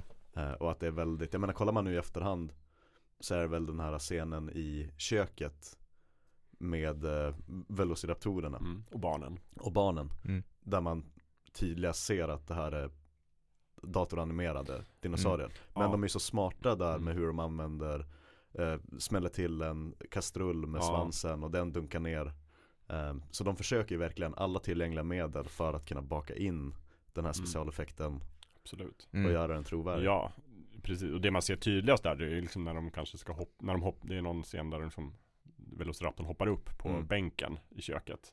Och då tycker jag det syns tydligt att så här, det var, fanns ingen tyngd i det Nej hoppet. precis Nej. Men, men annars så, de använder den ju väldigt skickligt just begränsningarna i den. Och sen är det ju när de här stegosaurusarna, ehm, eller Ja, Vad- Vilken dinosaurie är det egentligen? nej det kommer inte ihåg, ja de långhalsade eh, dinosaurierna Brontosaurierna? Skulle Oskar kanske det. här att berätta Ja, eller en diplodocus kanske? Ja, Diplodocus Diplodocus kanske det Ja. Men i alla fall, där ser man ju också att eh, där har de ju varit tvungna att animera det och det, det, det är väl den de- delen av filmen som kanske inte ser fantastisk ut nu Nej. Men men om man, om man tittar på eh, prequel-trilogin, Star Wars eh, Ja. Där George Lucas eh, sent 90-tal tänker att nu, nu jäklar Efter de här 3D, eh, de här uppdaterade versionerna av originaltrilogin Nu har vi jäklar i mig datorkraften så att vi kan Just det. göra nästan bara datoreffekter i we de nya technology. We have the technology, så bara nej, hade ni inte Skit i Stormtroopers, nu ska vi ha rob- robotar istället Ja. Men, och det är synd för att eh, Jag behöver inte återupprepa min take på original, originaltrilogin eller på. Min originaltrilogi ett. Men, eh, men eh, det, det är egentligen i episod två Som det verkligen går överstyr kan Mm. till och med jag Ja. erkänna Mm, och med. Eh, Men för episod 1 är ju mycket mera Det sticker ut på ett annat sätt för att episod 1 är ju chockfull med praktiska Mm. effekter Ja. och sp- specialeffekter av den mekaniska typen Medan det här kanske är sista striden mellan Gangans och eh, droid, droidicas och allt möjligt mm. Ser man ju att det här är ju bara De, de har ju filmat ett fält i 20 minuter och så Mm. sen så har de lagt på allting Mm. men, men episod 1 har ju fantastiska specialeffekter Som man verkligen köper Alltså podracing-arenan Mm, mm. eh, Åskådarna är massa färgade tops Mm. Som de blåser lite luft under eh, Vattenfallen på Naboo är salt Ja, just det, precis. Det finns ju ja. jättemånga sådana där man Ja det, och det är ju verkligen klassisk liksom filmmagi Mm. När man använder sådana det är ju liksom, Och där har de ju, det är också bara så intressant Bara för att nämna hur liksom utvecklingen har gått sen då, 99 The Phantom Menace Så hade de en enda studio som gjorde alla digitala effekter Mm. Och egentligen tror jag alla amerikanska också Och det var ju Industrial Light and Magic uh, Force Awakens, när kom den? 27 Alltså Disneys första Star Wars-film Episod 7 Eh, 2000 Nej, 17 jag, jag, jag flyttade till 17 måste det varit. Ja, Ja. 2017 ja, ja. Eh, Då var det Tio år 12 inte dit. olika studior inblandade Mm. i liksom effekterna Mm. och, och bara skalan är lite annorlunda liksom Men det är också sign of the times och Mm. som sagt det kommer vi att komma in på Men då har ju branschen gått till Allting är kontraktbaserat Ja, exakt Mm. man, man lejer allting ja. Ni får en scen, ni Mm. får en annan scen ni ska göra öronen Mm. till alverna medan ni ska Ja exakt, Mm. och, jag tänker dels så här, det är ju Dels är det möjligt för att man då har, alltså internet är väl mycket mycket bättre Mm. Tänker jag att 2017 Man kan faktiskt jobba med, med billiga studior i Asien eller i Kina eller i Korea eller i Europa eller Och man kan säga att om inte ni gör det så finns det 500 Ja. andra Mm.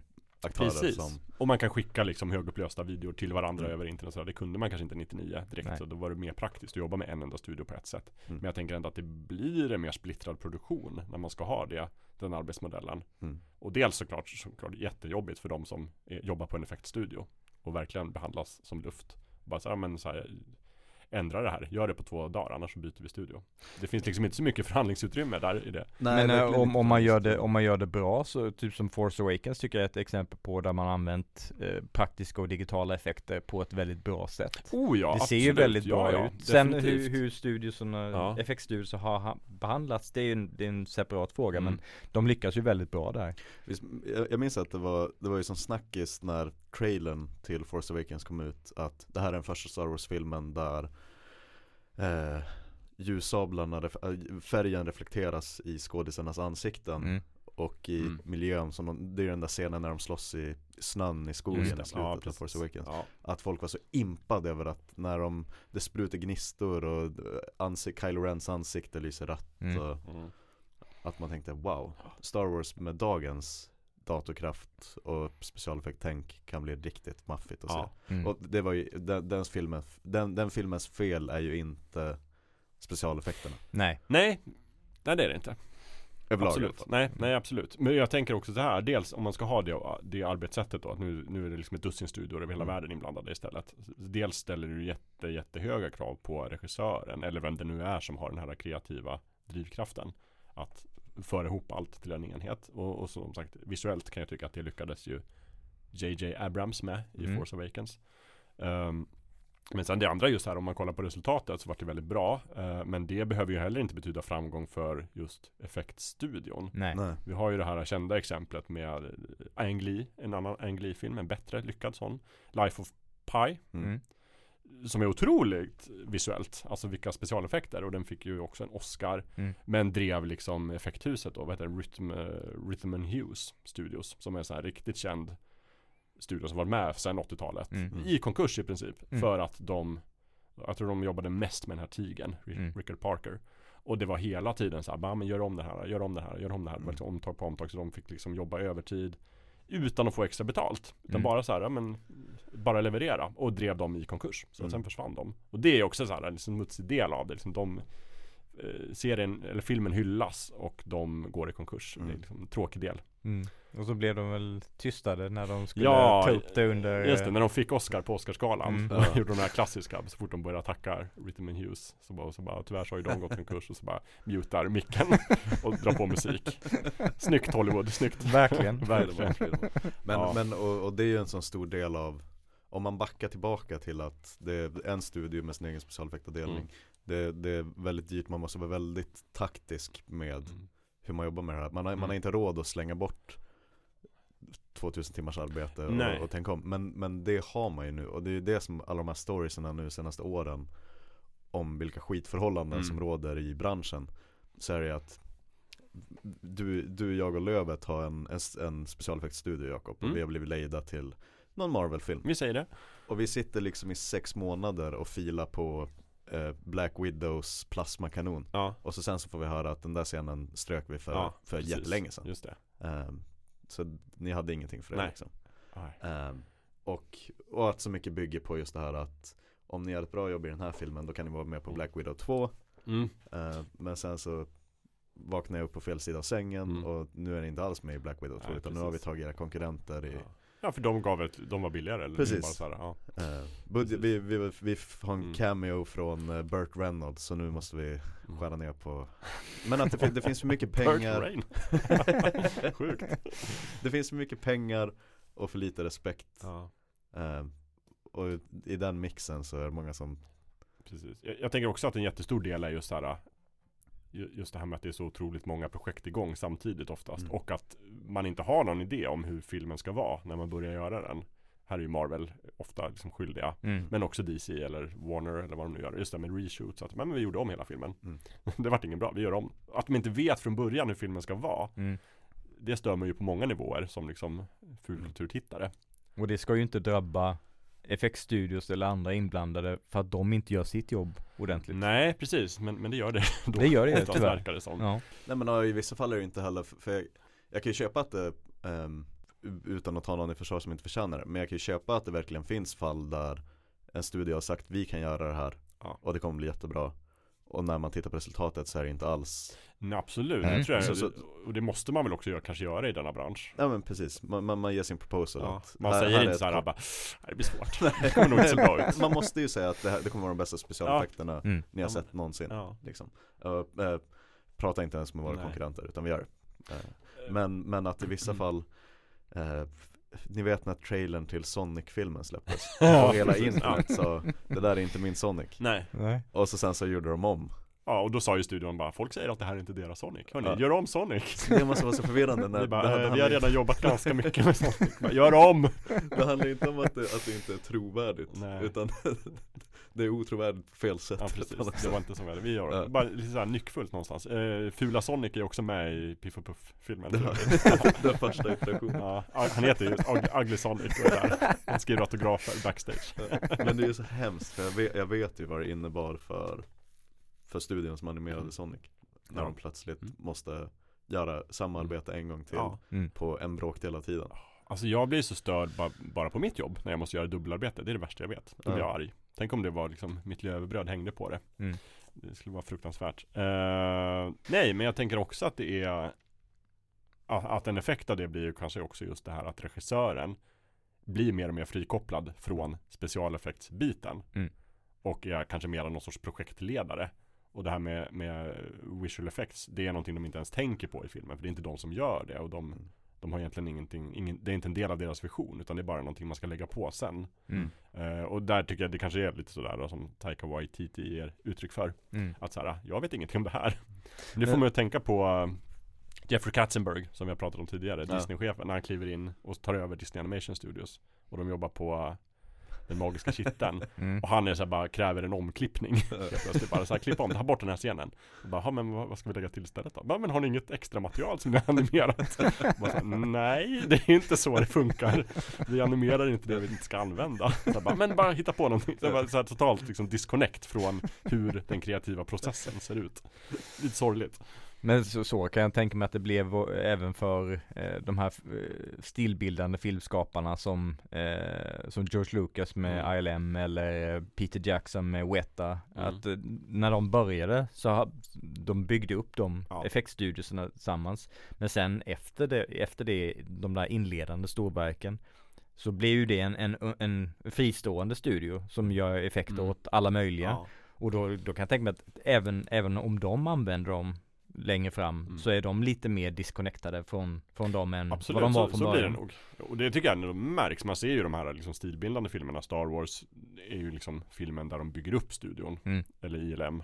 Och Avatar. Alltså det kanske ska vara de här liksom just Lucas, ja men ja, framförallt kanske James Cameron. Mm. Som verkligen är en specialeffektsregissör. Ja. Mm. Det märks så tydligt. Ja, men han, åh, och där börjar ju, vi, vi pratade igår om hur snabbt det går från att Ja, jag vill köpa en ny mikrofon för att spela in fullkultur hemma. Mm. Då måste jag köpa ett nytt stativ. Men då måste jag köpa ett nytt skrivbord. Och då kan jag lika gärna flytta till en annan lägenhet i en annan stad. Just det. Så det, det, och det är få förunnat i filmbranschen att vara James Cameron och säga Mm. Jag, jag måste uppfinna ett nytt grundelement. Ja, Mm. För att jag vill komma hit Nej, i precis. slutet. Men jag vet att det finns förmodligen bara ett bra sätt att göra det på. Mm. Och jag, det kommer ta tio år och kosta en miljard dollar. Mm. Men det, jag kommer göra det. Men han vet vad som krävs. Ja, jag Om- menar det är typ, sätter man sig ner och ska göra Thor Love and Thunder Mm. Så är det nog svårt att motivera för Disney att det här kommer att ta ungefär sju år att Ja. göra Och Disney bara, nej vi behöver den faktiskt. I sommar. Typ i morgon Ja. ja. Ehm, Precis. Så det är mycket det att mm, de stora produktionsbolagen vet att det är möjligt Mm. att få någonting som är dugligt Mm. på kort tid Mm. Och då, har man, då kan man inte motivera att göra något mastodontprojekt Som man sen kan titta tillbaka på 30 år senare och säga T2, vilket Mm. jäkla jobb Mm. Mm. med specialeffekterna Ja. Jag tänker också att det där är också ett, ett tecken på just, just hur hybris fungerar Mm. i branschen. Att man vet så här, men vadå, vi kan Just nu känns det som att specialeffekter eller datoreffekter är bara någonting som är. Det är Mm. bara någonting man lägger på. Man behöver inte ha en vision för det någonstans.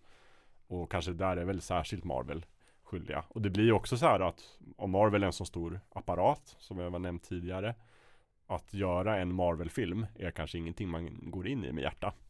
Nej. För det kommer ändå inte bli ens egen film. Exakt. Och då gör man det, det är ett bra brödjobb eller så här, det är bara man ska ha gjort det. Jag vet inte om det hjälper sen ens karriär att ha gjort en Marvel-film, förmodligen. Men däremot så såg jag just det här att man får en Oscar för specialeffekter. Om en studio får det. Det behöver inte alls betyda att man är bättre sen i branschen. Nej. För det betyder bara att folk tycker att man blir dyr och då vill de inte jobba med en Nej. om man inte har budgeten. Så att det blir så här, ja nu har vi mycket, mycket mindre jobb att välja mellan. Ö, Tråkigt. Så att det är så här en blandad. inte bara en blessing. Men i vissa fall är det också förmodligen att de, de använder det, det bästa som finns tillgängligt och det som finns tillgängligt kanske inte är Alltså det kanske funkar när det släpps Men tittar man på det några år senare så är det inte lika imponerande Nej. Medans om en, en Cameron-typ som uppfinner nya saker Mm. för att han inser att det är det här som krävs för att det här ska bli så bra som det bara bra kan för minst liksom det jag har sett i mitt huvud. Ja, Mm. och då, då kan man titta på det flera år senare och fortfarande tycka att det är bra Mm. Det är som med Ridley Scotts Alien-uppföljare De, ja de, de såg väl ganska okej ut Mm. eh, När de släpptes Men det var i, i princip Direkt efter de släpptes så kan man säga att ja men Den här Xenomorphen ser inte särskilt trovärdig ut Nej. Och den såg betydligt bättre ut i Ja, Alien och ja. Aliens liksom Eller åtminstone Aliens liksom Så att eh, eh, Det är ju inte alla som kan vara så Så stilbildande och Nej. uppfinningsrika som Cameron är och då Får de ju nöja sig med det bästa som finns tillgängligt Kan vi bara prata lite snabbt om också det här ehm, Det här idiotgreppet och Marvel är jätteskyldiga i, det här Att eh, Vem var det som kom på att specialeffekter per minut ska öka under en film och toppas på slutet? Ja, det, jag skulle vilja ta ett samtal med den människan Ja. Jag tror att det är. George Lucas faktiskt tyvärr som Tyvärr. är skyldiga. Det kanske inte han som bestämde det men han, de andra såg vad han gjorde och bara okej Det är så Ja. här man ska göra Det en här film funkar. Vi Det ska ska ha vara en, en, eh, en trench run på Mm. Death Star eller motsvarande i varje film Å andra sidan episod 3 inledde han ju med precis lika mycket specialeffekter jo. som resten av filmen så. Det är sant. Han kanske har liksom dalat ut Ja. men För, för jag skulle säga, när jag tänker specialeffekter så tänker jag på filmen Men in Black ofta Ehm, Och den gör sig skyldig till det att de är jätte, jättesmarta med, Mm. med specialeffekter och både mekaniska och Mm. datoranimerade Ehm, Speciellt den här dräkten, den här Edgar-karaktären Mm. som har en, en jättekackerlacka i, Ja eh, men är klädd i människoskinn Men den gör sig verkligen skyldig till att allting är fantastiskt fram till sista 15 minuterna När kackerlackan ska dyka ut i sin stora, liksom, gloriösa form Och då är det ju bara rakt upp och ner eh, da, En datoranimerad kackerlacka Mm. Ja. anno 90-tal liksom Mm. Och så det irriterar mig när jag kollar om den nu Fantastiskt bra film Mm. Men sista 10 minuterna så är det bara ett sånt tidsdokument Mm.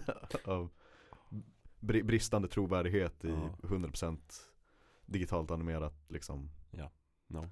Ja, många filmer har ju liksom förstörts av, av slutet mm. Ofta Och det är just ofta SFX fail eh, Vad heter den? Gräsklipparmannen, känt exempel Mm.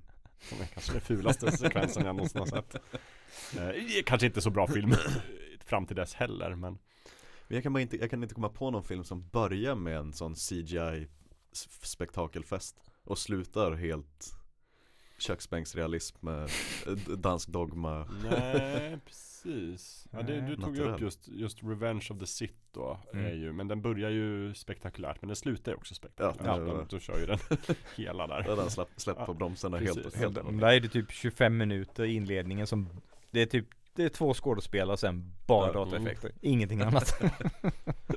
Ja. ja men det är just det där när en film blir ett tv-spel Det är väldigt tydligt ibland. Mm. Och klonerna anfaller är kanske mest skyldig där Så bara, ja nu Ja. började det bli ett tv-spel När klonerna faktiskt anfaller i slutet Så är det Men då du vet, fan ibland kan man ju se det över en trilogi med filmer att första Hobbit Ja, känns ganska Sagan om Ah. ringig mm.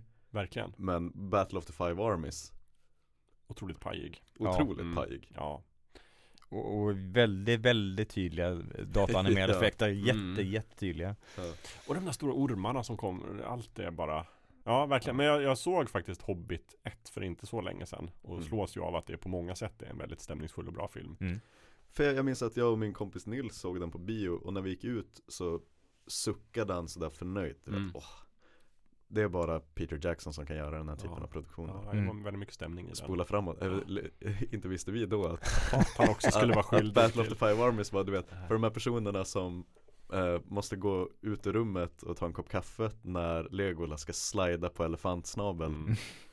Det var ju som att de, de, så här, de som hatade det ögonblicket, Mm. vi ska utsätta dem för två och Ja, en halv timme Exakt elefantslide. Jajamän, oh, ja.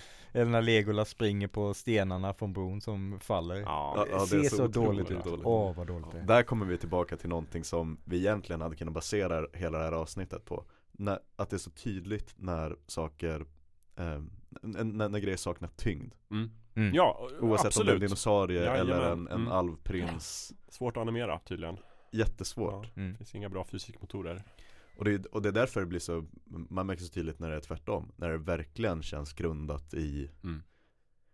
I resten av världen Mm. Ja ja, absolut, gravitation är ju en sån här största akilleshäl för, för ja. datoranimation Men också tror jag, det där är också där, jag kommer tillbaka till ordet hybris igen För att jag tycker just att så, här, så mycket som en skicklig regissör kan göra, även om man tar bort helt specialeffekter Mm. En skicklig regissör kan ju liksom flytta kameran så att man alltid har liksom människans eller karaktärernas perspektiv någonstans Mm. Och sen kanske i undantagsfall kan man lyfta kameran och visa någon sorts så här överblick eh, Sagan om ringen, bra exempel Mm. Oftast, nästan alltid ser vi det från liksom brödraskapets perspektiv Och sen ibland kan man liksom flytta upp och köra ett helikoptershot Mm. Till stor effekt Mm. Men sen ska man alltid ner igen Men det är som att många regissörer har inte det där utan de stannar uppe i luften Mm. Och då är det ju, ja men då är det så här, då är det kameran som åker in emot dem. Mm. Och sen är det, det värsta jag vet är ju Ghost in the Shell Remaken Remake med Scarlett. med Scarlett Mm. Där kameran fan aldrig är på marken Nej. Den är, och, den, och så, så här, den ska ner och den ska Snurra runt och flyga mellan skyskrapor och det är så här Vad håller ni på med? Mm. Jag, jag ser en film, det är som, det är som bara, vi har gjort en så snygg datoranimerad stad här Mm. Nu ska vi titta på den ett tag Fast jag ser ju inte den heller för kameran bara snurrar hela tiden Och det är lite, vissa alltså Transformers-filmerna är ju Mm. notoriska för det också Mm, ja. så här, Det är massor Bay, av actionscener nej. Men det syns inte vad som händer musikvideoregissör Verkligen! Och det är bara så här, men sluta, jag måste någonstans förankra mig i verkligheten om ni vill att jag ska köpa det och det gör de inte Men du nämnde ju gravitation, eh, Mm. filmen Gravity Ja. med Ja. Sandra Bullock Ett Bra väldigt bra exempel. på där man använder effekter och filmteknik Mm. på ett väldigt smart sätt För de, de använde ju också så här, de hade ljussättning eh, liksom från sidan så att det skulle se ut som Ja det, det kommer från solen Mm. Eh, För de, de är ute i rymden så att de använde den, det fysiska i rummet Ja. på ett väldigt smart sätt ihop med datoreffekter och så här, prak- praktiska mm. eh, kulisser och liknande. Mm. Så att det på ett väldigt smart sätt. Ja, verkligen bra Men just, jag tror jag landar i det där också igen att så här, Det behöver vara en regissör som har en koppling till hur man ska filma och det måste Mm. även omfatta effekterna Mm. Om det ska bli bra För att sen kan man ju vara, man kan vara hur skicklig specialeffektsmakare som helst Men det är inte jag som klipper filmen sen Man måste veta Ja. va- varför, förklara vad, vad, Ja. vad den här scenen går ut på Ja, men de kan säga till mig såhär, gör ett bra troll och jag Ja. gör världens bästa troll Men om inte den som filmar trollet eller lägger in trollet Mm. Har en vision om hur troll, vilken vinkel trollet ska vara eller vad trollet ska Mm. göra eller hur det ska funka med det filmade materialet Då blir det ju ändå ett tv-spel Mm. av det liksom Men det är ju skillnad på om, om de visuella effekterna bara fyller ut en scen som annars fokuserar på någonting annat.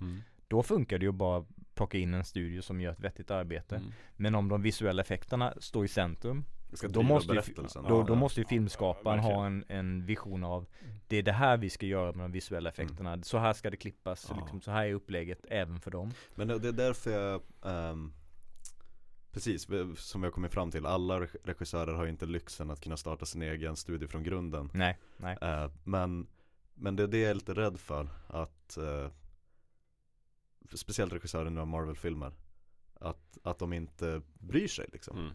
Att eh, de vet att jag ska ha en scen när det här händer Mm. Och jag vet att det kommer att hända Mm. För att det är Marvel-produktion Mm. Men att de inte sitter ner med studion som ska leverera de här effekterna utan de kanske bara har ett Skype-samtal Mm. en gång Ja. och så sen så har de aldrig någon, med någon Mm. kontakt liksom. Nej. Att, och, och, ja, du vet att, att, att vara ständigt närvarande i alla delar av det kreativa Mm. arbetet. Men det är väl också det en bra regissör ska göra liksom. Ja, jag tycker det. Ehm, så det, det märks så Mm. tydligt när det är någon som verkligen har Jag menar Peter Jackson, kollar man på behind the scenes, han springer ju runt och kollar på varje ringbrynja Oh ja, och ja. sitter Mm. och, och pratar troll i 15 timmar Ja. i sträck Mm. och får liksom påsen under ögonen och bara växer och Mm. växer och större större. Just det. Det är därför han är så slut när han filmar Bilbo. Ja. Han bara, jag orkar inte den här igen. I'm too old for this shit. Ja, men jag tänkte, eh, det jag antar, det jag efterfrågar är väl att om, om effektmakarna är sönderslitna, överarbetade Mm. när produktionen är över Då vill jag att regissören också ska vara Ja. det. Det är det minsta de Ja, ja, verkligen. Um, och men just så här, då, om det är då liksom en, en filmfabrik Mm. som heter Marvel som aldrig egentligen så här, att man kan aldrig bli det. Man kan aldrig vara den där, man kan aldrig vara Peter Jackson Nej. som springer runt och kollar ringbrynjor. För att det bara, det finns inte utrymmet och man får inte heller för det är studion, det är kommittén som Mm. gör det liksom. Mm. Kevin Feige Thugs kommer och bestämmer. Och det är ju liksom en och annan regissör som har hoppat av Marvel just på grund av det. Mm, mm. Eh, Jag minns inte namnen men Vad heter han? Richard Wright? Väl? Som skulle göra Ja, Ant-Man? ju- just det. Ja, ja, ja. Precis. Mm, Ja, mm, du, mm. du vet Millen Lord hoppar Eh, väl Ja, ja precis ja. av och, Är det Edgar Wright? Nej. Edgar Wright, Edgar Wright. precis, Ja, ja ja, som har mm, gjort eh, Cornetto, Cornetto-trilogin ja. och Mm. Baby Driver, mina favoritfilmer. Så Mm. bra, han tyckte, var en för lite right i den här filmen. Jag. I'm right out, sa han. Eh, men vad var jag skulle säga? Jo, nej, men det jag tycker det är Det som man verkligen har lyckats med tror jag nu i modern tid är ju de specialeffekterna som inte syns. Mm. Mm. Det kan man göra otroligt bra. Alltså kolla på Game of Thrones och så Mm. fattar man tror jag inte hur mycket effekter det är i vilken scen som helst där. Mm. I form av liksom bakgrunder och hur man har byggt liksom Winterfell och hus och det är liksom hur mycket sådana grejer som helst. Mm. Ser jättebra ut. Fantastiskt. Men sen är det en annan grej att liksom animera en drake på ett övertygande sätt eller ett troll eller vad det nu är. Mm. Och Game of Thrones kanske på många sätt är liksom stilbildande vad gäller tv-effekter. Mm. Men det är ändå så här, är ändå svårt att köpa drakarna. Ja gud ja, det, det, Mm. där måste man bes- bestämma Ja. sig för att Och, och verkligen också en stor skillnad att se en drake på ett berg i bakgrunden. Mm. En annan att se en drake liksom riva en stor mur som är två Mm. kilometer hög. Med en, med en zombiearmé av is som kommer. Det är lite mer utmanande liksom att göra Men- på ett bra sätt. Det är det som är dumt också, för någonstans, okej, men nu, det här kommer att låta dumt, men eh, Lite otacksamt också för att varför har vi en bild av Det där är inte en trovärdig drake Mm. Ja. på ett djur Det kanske är så att i, i världen så ser de datorn ja, ja, just det. Just det, precis. I Game of Thrones Så det- kanske gravitationen funkar så här. Att ett stenblock faller så här långsamt. Nej men för, alltså, Ja. för vi har ju verkligen den Huden ser fortfarande lite för ja, mjuk Jo, och blurrig nej, ut Den ska vara lite lädrigare ja. Mm. Men också såhär, says who?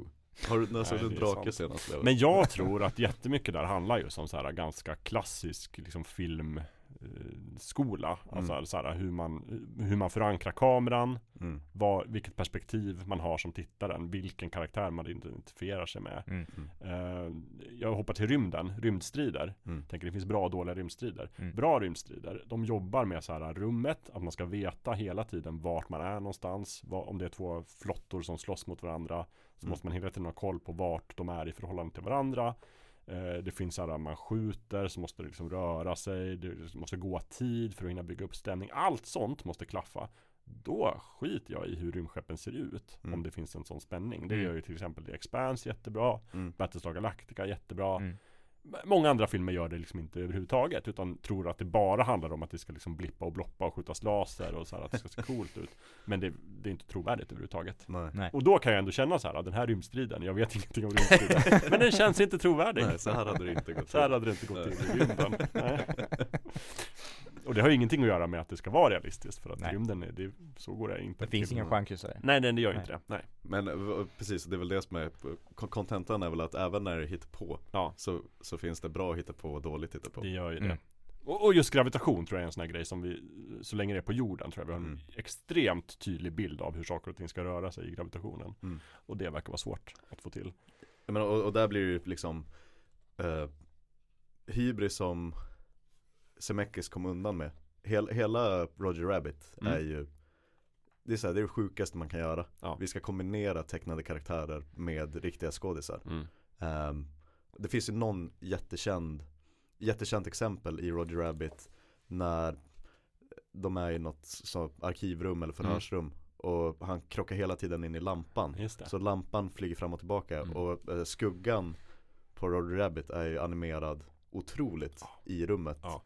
När den fladdrar fram och tillbaka i Mm. takt med lampan Ehm, men, men sen har vi andra exempel när de, de såg Roger Rabbit och tänkte Mm. jaha Nu kan vi alltså kombinera tecknat och otecknat Då ska vi göra Cool World. Det ska vi göra, exakt och, och en, en massa andra drös, det finns ju en massa Ja. sådana Looney Tunes filmer visst. Som har kommit, släpptes mycket mycket senare Mm. än Mm. Space Jam. Space Jam um, Där man Back in inser action. såhär Ah, okej, Mm. det är någon typ av Faust-grej här Zemeckis sålde sin själ till djävulen för att få det att funka Jag måste ha gjort det och, och det är också så här, det, någon, någon gång ska vi ha ett ordentligt Roger Rabbit avsnitt När vi Mm. går in på djupet Men det är, så, det är så här, det, jag kan ju titta i timmar och bara titta på bakom filmerna om hur Ja, ja. de gjorde det Mm. Det är så otroligt imponerande Att de Verkligen. också så här, de byggde små robotar som liksom gick omkring Och Mm. allt är nästan fysiskt förutom själva liksom, de animerade karaktärerna Mm. Men, och, och det är ju där äh, att det är, så mycket, det är så mycket i filmbranschen när det kommer till specialeffekter När, när man tittar och säger så här, jaha nu kan vi göra det här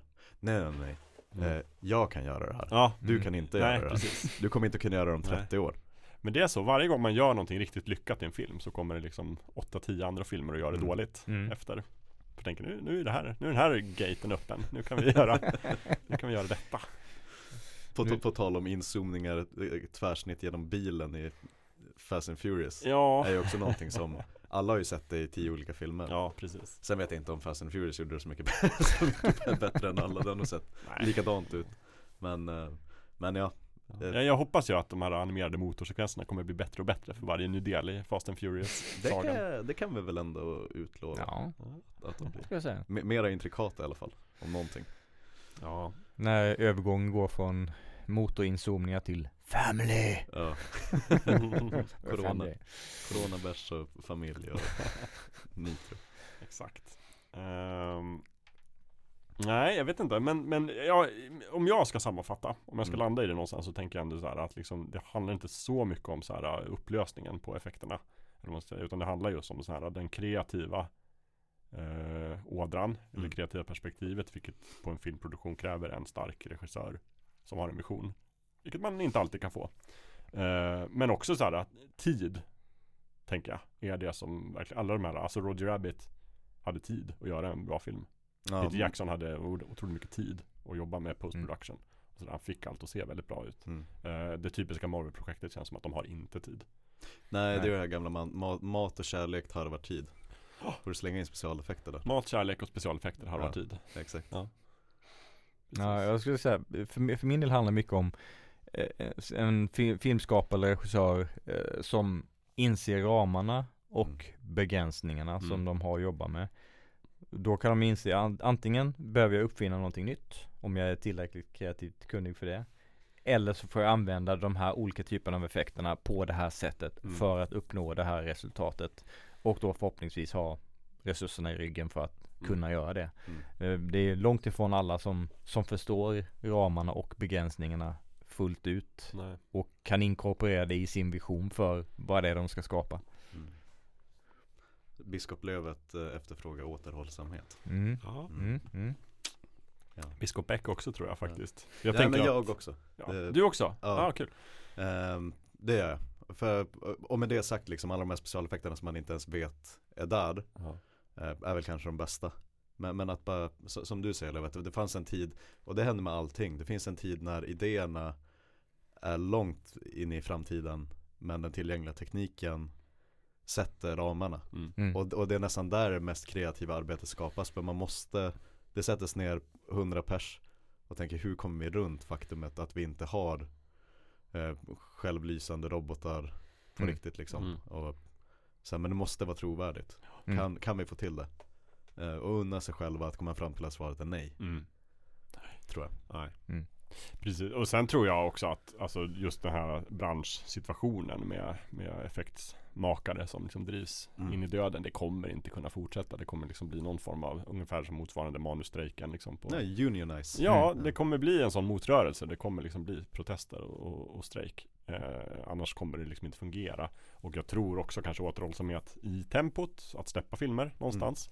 Eh, alltså jag för min del, Marvel, jag ser ju hellre en riktigt, riktigt, riktigt bra Marvel-film per år. Mm. Än fyra stycken som är såhär, ja okej. Där kan vi hoppas att de får näsbränna någon gång. Ja, att, lite att så. till slut att studion slår tillbaks att nej. Men jag tänker, jag hänger tänker också det sättet. biopubliken måste ju tröttna på hur många CGI-animerade drakar i olika former kan vi ha i en Mm. tredje akt? Eller trikå CGI Ja, alltså så här, och jag har sett så många städer sprängas liksom. Mm. Det är inte imponerande längre. Jag vill Nej. hellre, för jag återkommer till Andor. Mm. Som ju inte känns så här överväldigande CGI på något sätt. Utan det är väldigt jordnära. Mm. Och det är så otroligt spännande strider i Mm. den. Alltså Mm. det är mycket, mycket bättre än någonting som de gjorde i Obi-Wan. Mm. Ja, åh gud. Där kommer vi in också i, i den här senaste eh, Senaste trenden Mm. Just med alla, speciellt med Star Wars-projekten och Mandalorian Ja. Som var mm, liksom lite pilotprojektet för Mm. nya Unreal Engine-baserade Just det, Mm. precis. Vi bygger faktiskt upp med stora LED-paneler runt om Ja. skåd- Så man är faktiskt Man är inte i på t- Tatooine liksom Men skådisen är Kan se öknen runt om Skådisen står inte bakom en green screen Det är inte utan en de green ser screen faktiskt vad som. Utan Mm. det, det man filmar Ja. är faktiskt Den har någonting att agera mot. Precis Eh, Och jag tycker att det är så otroligt Snyggt arbetat i Andor, The Mandalorian Mm. ehm, Och eh, Mm. liksom Kenobi Ja, verkligen. Och då är man någonstans tillbaka till liksom, då är det någonstans en, en, en praktisk mekanisk, effekt. Det är nästan en mekanisk effekt. För Mm. det sker där och då och man jobbar mot det. Ja, absolut, satsa på det tycker jag. Men också kan vi få en filmindustri som lägger lite mera fokus på förarbetet och på manuset Mm. innan Mm. man sätter igång och filma. Då är ju ingen gladare än jag. Nej. Det har jag efterlo- efterlyst liksom länge. Mm. Det kanske också kan göra det lite lättare för de här stackars effektstudiorna att säga okej vi vet vad vi ska göra. Och vi Och vet det att ska det kommer vara med Ja. i Mm. slutprodukten liksom. Mm. Men i och med att de har kunnat göra det här så länge så har de ju kunnat bara fortsätta med den här Ja. stilen att eh, begära nya eh, CGI-pass, Mm. helst in igår. Ja, ja. Men exakt. eh, om de, om de väl får en näsbrännare och någon slår, studio slår tillbaks Mm. så kanske de kommer tvingas till att ha en mer genomarbetad idé om Mm. även effektarbetet. Men och, ett- känt exempel är ju På näsbränna är ju Hobbit När Ian McKellen sitter och gråter och Ja. säger det här är inte Det här är inte skådespeleri Nej. jag, jag vet inte vad Jag vet inte var jag är någonstans Nej, precis. Ehm, Allt är grönt. Han kommer säga det, det bästa han vet är att stå på en teaterscen Ja. Där allting är väldigt fysiskt och äkta Exakt. Mm. Och så nu ska han stå med stå, stå med Bilbo Baggins i ett hav av grönt Ja. Och säga kolla där borta, där är ja, på ett sätt i alla fall. Jag menar teaterpjäsen är, teaterscenen är ändå så här någonstans så, så tänker jag att det gynnar folk för att de, de, de agerar ju mycket mot luft sådär Mm. liksom på en scen. Man ska låtsas att det är någonting. Men det är ju också väldigt mycket fysisk rekvisita någonstans. Ja och det är en Så jag- publik som, jag tänker som man- man kan ja, titta i ögonen och, Jag tänker att det blir väldigt äkta. Sen så ska man, kan, jag tror att en del av den skillen kan man ta och Mm. jobba mot en green screen. Men någonstans blir det ju en gräns. Så här, Ja. Jag kan inte hålla i luft och spela mot en skärm med ingen som tittar. och jag, måste sätta mig i biostolen Ja. som alla andra för att se vad jag faktiskt Ja gjorde precis, Mm. Jaha, var det en Tolkien-film jag var med i? Ingen aning Stod det Nors där? Precis, Ja, okej. Nej men, men att, just att det var jag så exempel på att det kändes som att de storiesarna multiplicerades lite att Mm. många skådisar kom, gick ut och sa Det här är inte längre Nej, mm, kul ja, Mm. nej det är bara, Precis. det, Allting är grönt, det springer runt Mm. minioner i gröna dräkter och Mhm. håller i mig Ja.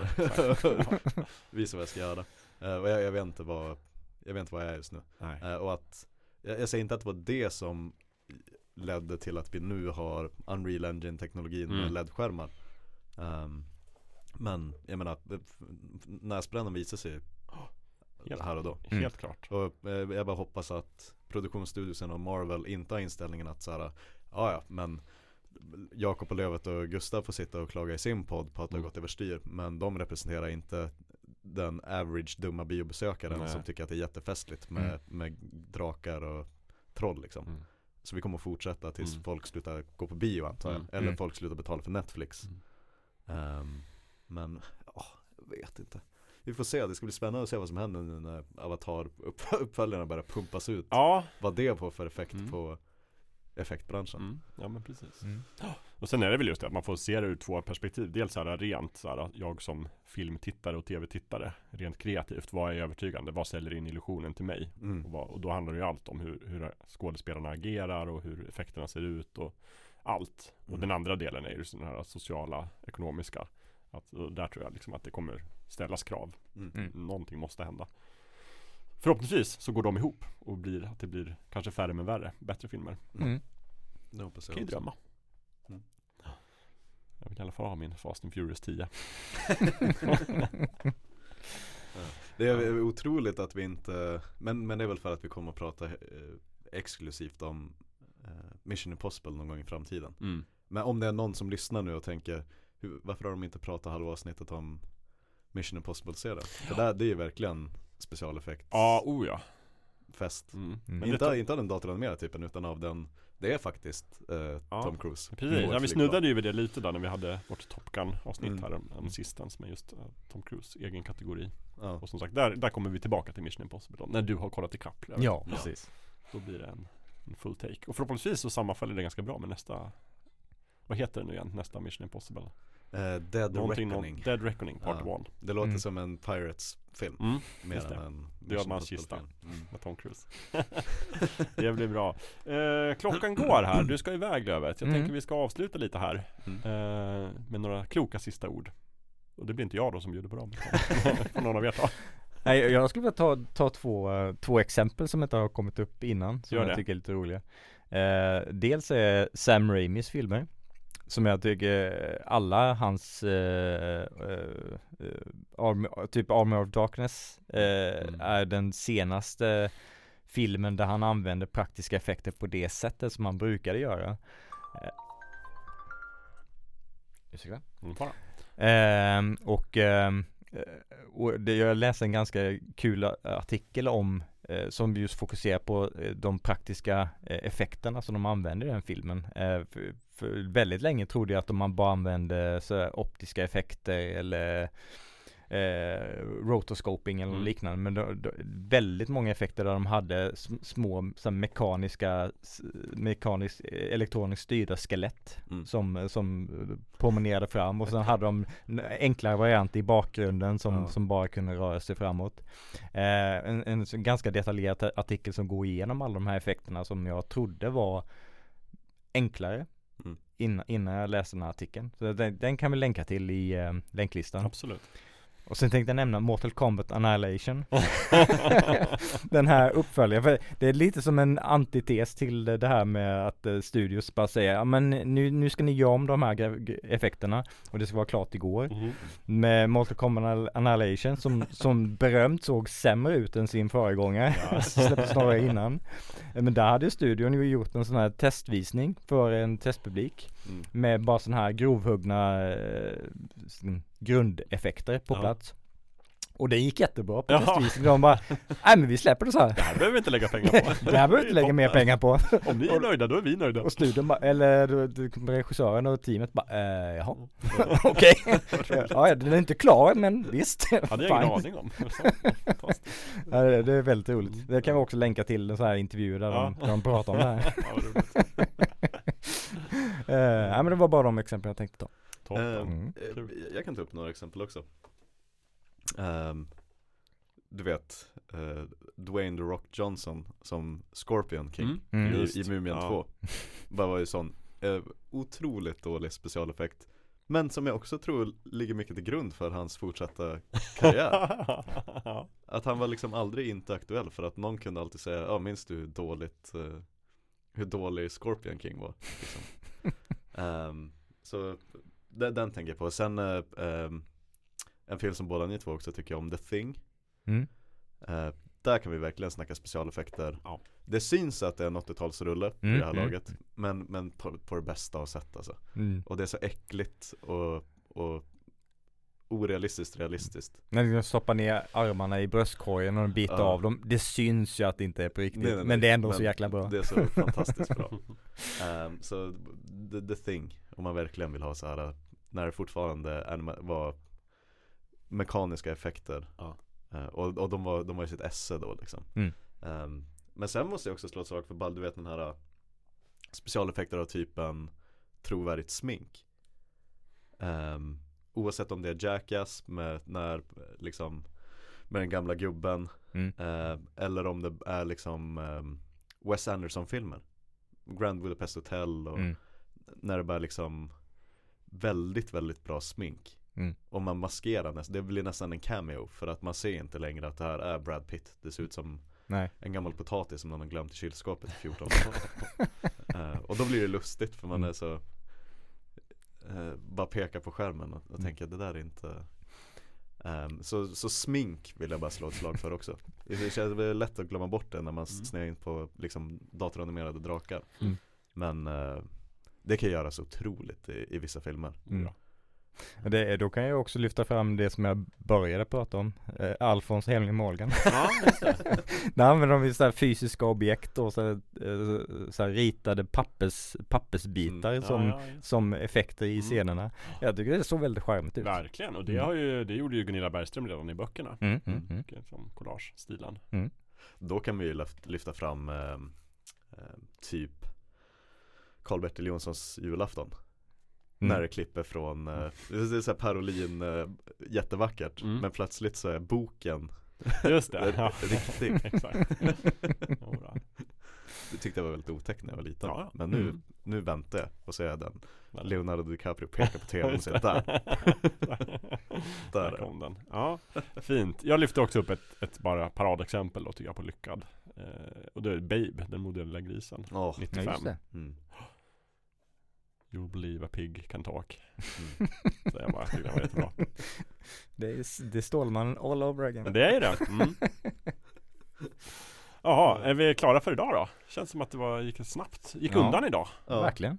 vi var rappa Vi var rappa. Men vi Skylla på återkommer. mig för att ja. jag är Ja precis. Ja, men vi- jag tycker vi höll schemat ganska bra här. Mm. Så att vi eh, tackar som vanligt lyssnarna för att de var med. Mm. Vi vill gärna höra eh, kloka inspel Mm. i detta ämne. Egna favoriter Just exempel. det. Verkligen Håll ja. god ton som ni brukar göra. Mm. Tror Var, aldrig, var, var snälla Ja, men jag tror aldrig någon inte har hållit god ton Nej. i våra kommentarer. Det är som är så fint med våra lyssnare. Ja. Ja. Så gör det. Eh, Fulkulturpodden är adressen på olika sociala medier och webben. Mm. Så bara kan man skriva in och hojta till. Så är vi snart tillbaka. Jag vet inte riktigt när nästa avsnitt blir men Det blir det blir oh ja. Det Oh ja. blir det. Mm. Ha det fint. Ha det gott. Puss och Hej. kram. Puss och kram. Hej.